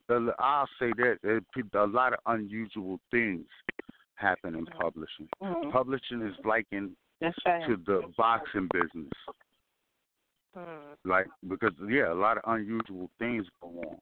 You know what I mean? So publish, but publishing is, you know, it's a business, and a lot of times people forget that. Like we've entered this this fake friendly climate where everybody who's doing the same thing you're doing is supposed to stand next to you and smile. When Right. really and truly we know that if I'm selling toothpaste and you selling toothpaste, I'm saying Colgate is better than AIM. Now go over there. You know what I mean? Like that's really the nature of Right. business. Like, that's true. It's a fact. I'm not right. like this is. I'm. I'm listen. Uh, this. I, I'm being taught this That's true. by the powers that That's be. right. Like my professor is a full time banker. I, when he's not teaching this shit, Mhm.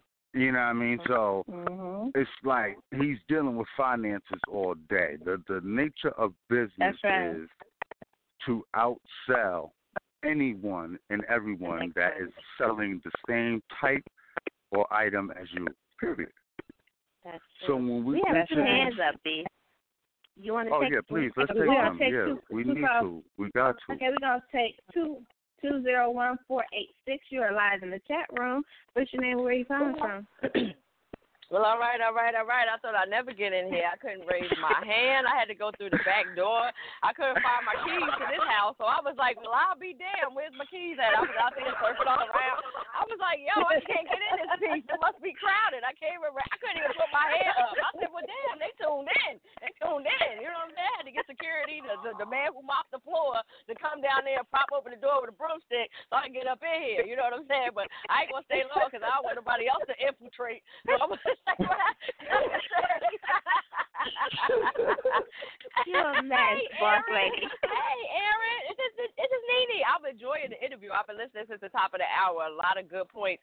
Um, Aaron, you you touched on a lot of good stuff, and you you did a good job at touching on stuff and coming back and making sure that it was clear, especially when they were talking about the um the writing of the books and not being you know from the hood or from the street. I'm glad that you you know you cleared that Right, up, saying yeah. you know you don't have to be Yeah, because people have yeah, phenomenal imaginations, you know, and, and they do mm-hmm. great mm-hmm. great writing and have never touched get to a street. too.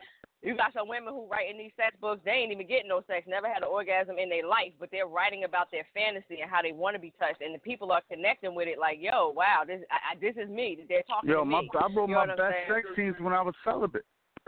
See what I'm I mean, like for Yeah, real, like that shit. Absolutely. All that shit is real, man. But yeah, you, you, Mhm. I, I'm, you right. I had to do that. Like, Well, like, Right. like Toni said, I'll be listening. hmm I'll be listening, Absolutely. so I'll be like, yeah, you know what? Boom, hold up. Rios is saying this. He's writing from a perspective of actually being out there seeing it. Let me let not let anybody get confused on you. I Right. feel you have to do that. Like right, yeah, that's because great that he's doing it. through. Right. Right. That's great that he's doing it because that's his method. That's his signature. Let his Mhm. signature be his signature. But Absolutely. at the same Absolutely. time, like you don't have to do. And, and I'm glad you said that. You brought that word up because I was gonna touch on that imagination.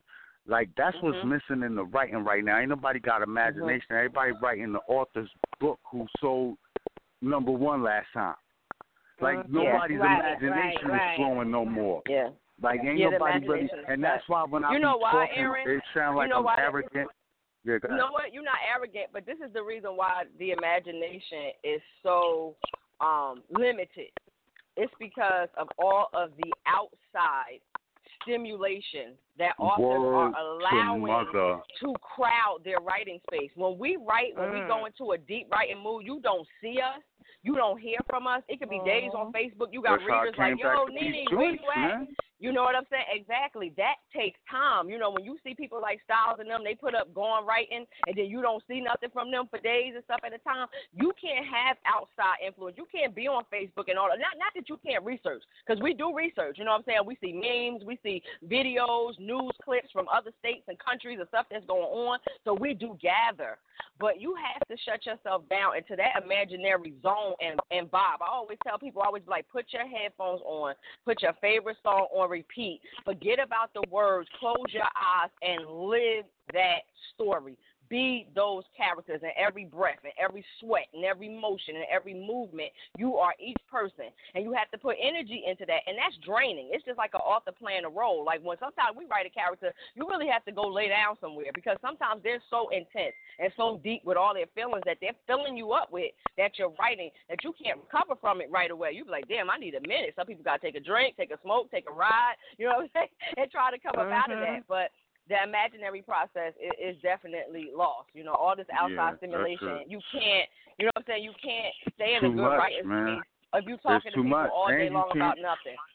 and you can't and mm-hmm. you can't write and and, and and and the readers are not gonna say yeah you know what you right I am too much time on Facebook because they favorite authors right there with them.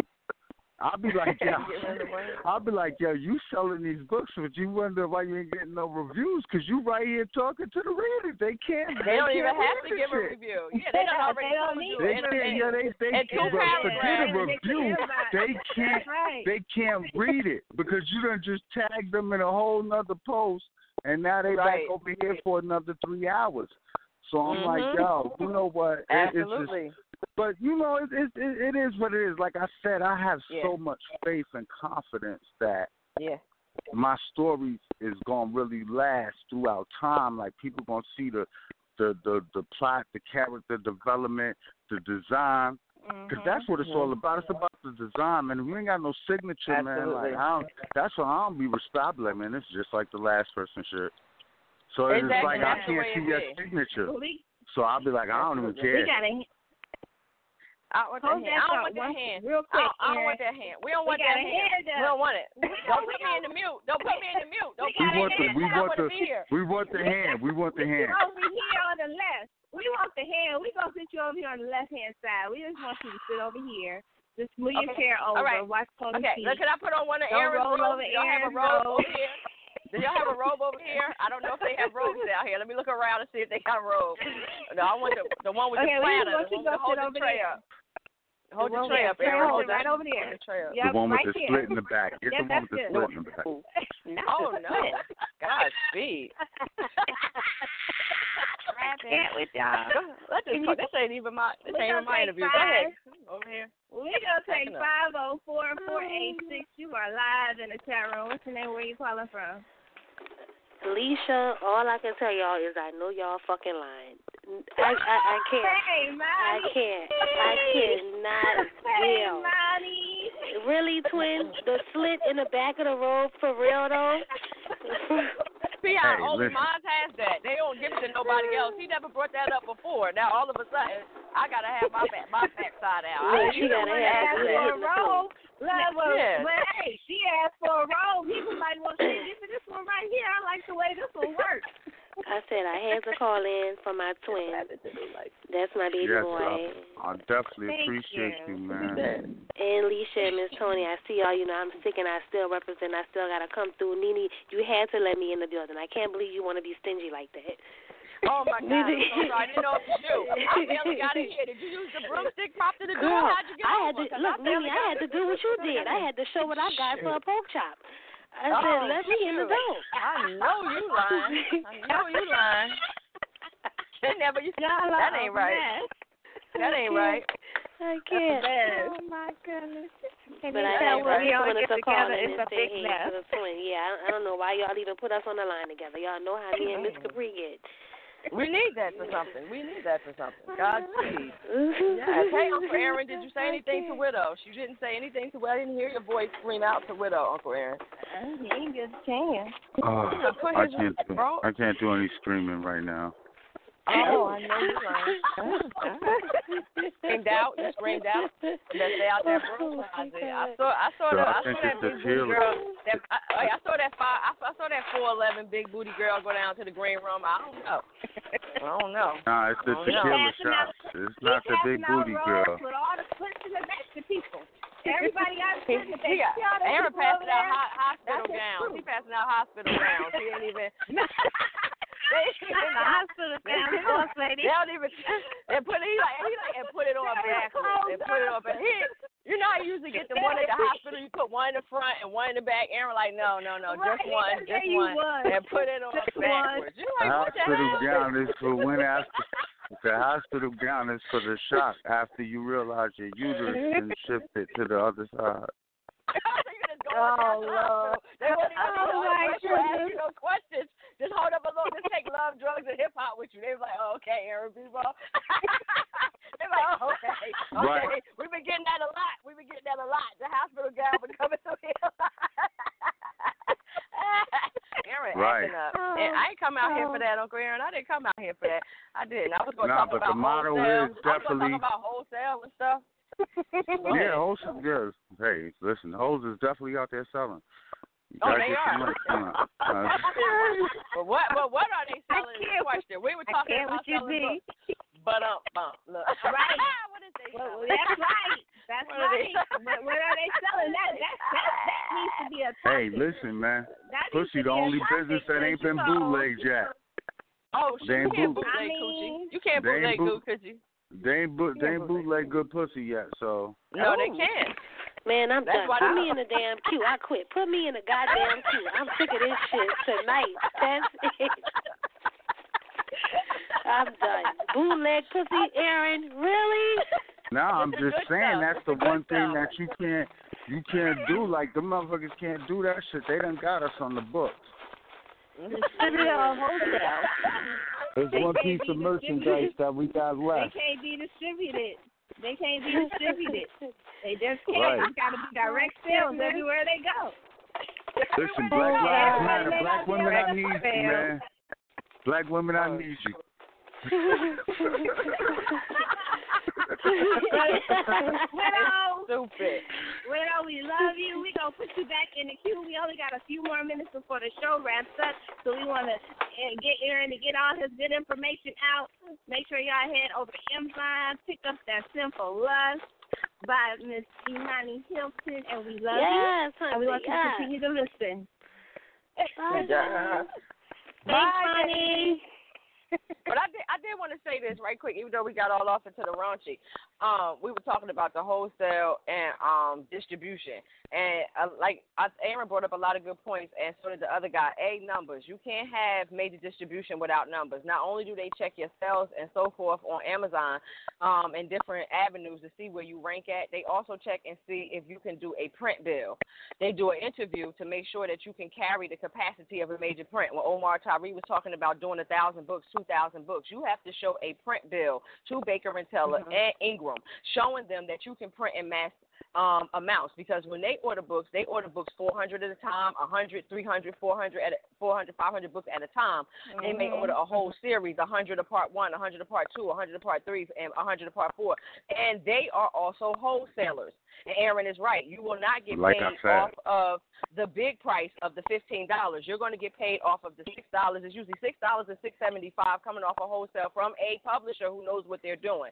And then that book gets flips around. They make that fifteen. They are also a wholesaler because Baker and Taylor and Ingram are the people who push your books through Walmart, Barnes and Nobles, That's um, and small chains of bookstores all around the country, and they get warehoused. That's why people like Carl Weber can handle major distribution. If you're not effing with him and you on Facebook talk about some major distribution on a, a lower level that we are on, not that he's on a lower level, but he's a little under Baker and Taylor and them. You you he can house it. He has a whole warehouse where he has books. I've been to it. You know what I'm saying? I mean, it is books on books on books on tops of books in there because when somebody hits him up and says, "Yo, I need a hundred pussy traps," he got to be able to go right to that show and pull a hundred pussy traps and fill that order, and then those books are going out to other places that may come back, which you have your return. So if you can't handle major distribution as far as print, if you can't handle if your book is not a good book, they're not even going to put you in major distribution because it's going to come back and they have to pay for shipping and handling, and so do you twice. Once to send it to them, Mm. and once for them to send it back to you.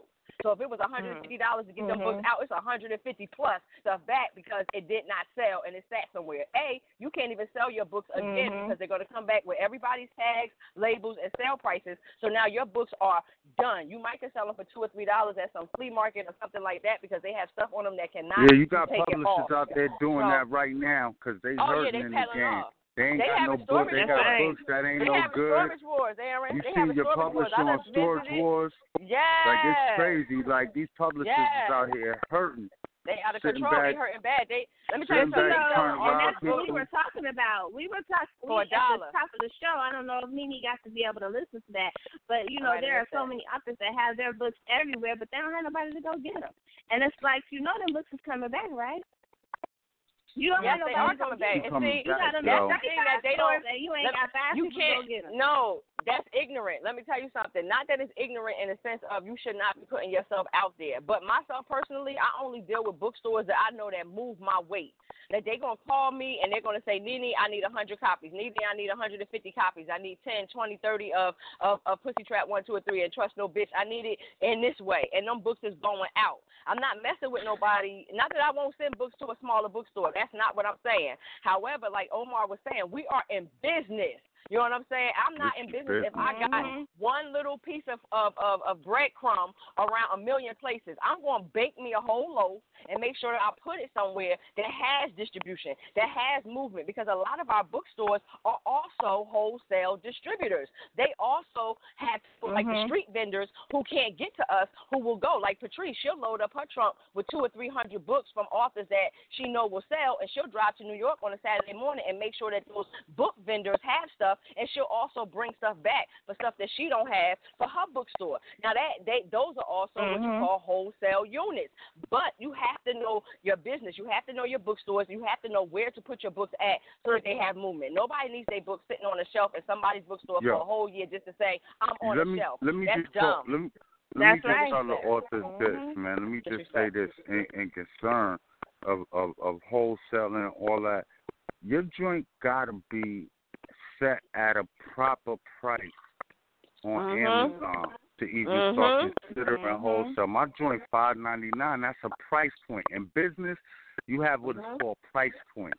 A price Yes. point is something that you cannot go below because at that rate you make no profit and lose everything you invested. My price point is five ninety nine on digitally. I cannot sell below that for a full novel. Exactly. When I say full Right. novel, I'm talking seventy thousand words or more. Right. Like that's what you're gonna Absolutely. get from a full and it's novel. worth it. It's like, worth it. I'm gonna tell you, I, Aaron, I you're right. can't sell. You're right. Yeah, I can't sell 100% below right. five ninety nine because when I get ready to go to the bookstore Mhm. and tell them, yo, look, I charge six seventy five. I charge six fifty Uh-huh. for this because this is what I got to pay in printing. Right. I can't do because they're gonna go look on Amazon and be like, yo, but you charging ninety nine cent over here for the same book. You, you Right. have to understand it's the same book, people, authors. Exactly. Please think about. You have to understand price point. I don't care if you're Yep. an editor, you this, you that. Mhm. I'm 32 away from having a bachelor's in business administration, yo. So I don't really like Mhm. anybody who's telling you I don't know what I'm talking about when it comes to business. Tell them to bring their credentials to the table. We sit down, chop it up, like whatever they want to talk about. When it comes to business, Mhm. we sit in the no, Yes. seriously, like on just some Yes. talking, like not no. du- Right. And that's another thing. People be running from debate now. There, there's Mhm. debate clubs in colleges. I'm a full time student. There's debate. Yes. That's a I was course. in the debate club. Yes. This, that's it's a, a, it's a course in Yes. college, yo. You Yes. need to Mhm. learn how to debate. Stop running from debate. If somebody's saying something you don't like or something you feel like they ain't saying, stop saying they messy or they doing this or they shouldn't be doing that. Debate that person. Show them why. Show them. We're Stop real just facts. talking to people or talking down to people or talking facts. about people. Mhm. Stop doing Mhm. that, man. When you come to me, when I'm talking about this Mhm. business, when I'm talking business, just we could line it up anytime. Toni show, Nene Capri, anybody. I'll find somebody. I'll pay for it. We can get a show. We go live, and we could talk about it. Like, well, I'm talking business. I'm not talking about what you may feel. None of your Mhm. feelings, or no, I'm, I'm talking about business. Just, just what I be saying concerning business. When you have a problem with that, then come. Let's do that. Let's let's let's chop it up. Well, let me throw out a Absolutely. plug. Absolutely. Let's throw a plug out there Challenge, next challenge. year. Listen, But we only got we we only having got we only got about five seconds. We got five seconds. Oh, we got five seconds? Come on. Five seconds. Let's go. That's all we got. Well, All right, love, drugs, and hip hop, man. Let's go. Let's go. Let's go. Go hurry up. Go ahead. Go ahead. Go ahead. Hurry up, Aaron. I was going to tell him that you was going to be teaching the class. I was going to tell him that they'll be able to Yeah, teach the yeah, class. yeah. I'm gonna be doing that too. We're gonna we gonna we'll talk about that later. But love, Okay, drugs, we'll and hip about that later. All hop. right, all right. All right. Follow that. It's going on two year series, man. I promise you, no longer than two years, man. Aaron B. Brother, director with a pen. We out. All right. All right. All right. Do they we drop appreciate beats over you here? guys What do coming they and do? kicking in the chat room. Yeah, we got we drop beats over here. We appreciate Woo, you guys some coming out. Thank you, B, for coming to kick it with us. Nene coming to kick it with oh. us. Omar Tyree Thank coming you. to kick it with us. Y'all are welcome back anytime into the chat room. We appreciate everybody that listened to us, that streamed us. See you guys tomorrow. And we Yes. are out. Good night. Good night, everybody. Bye. Good night.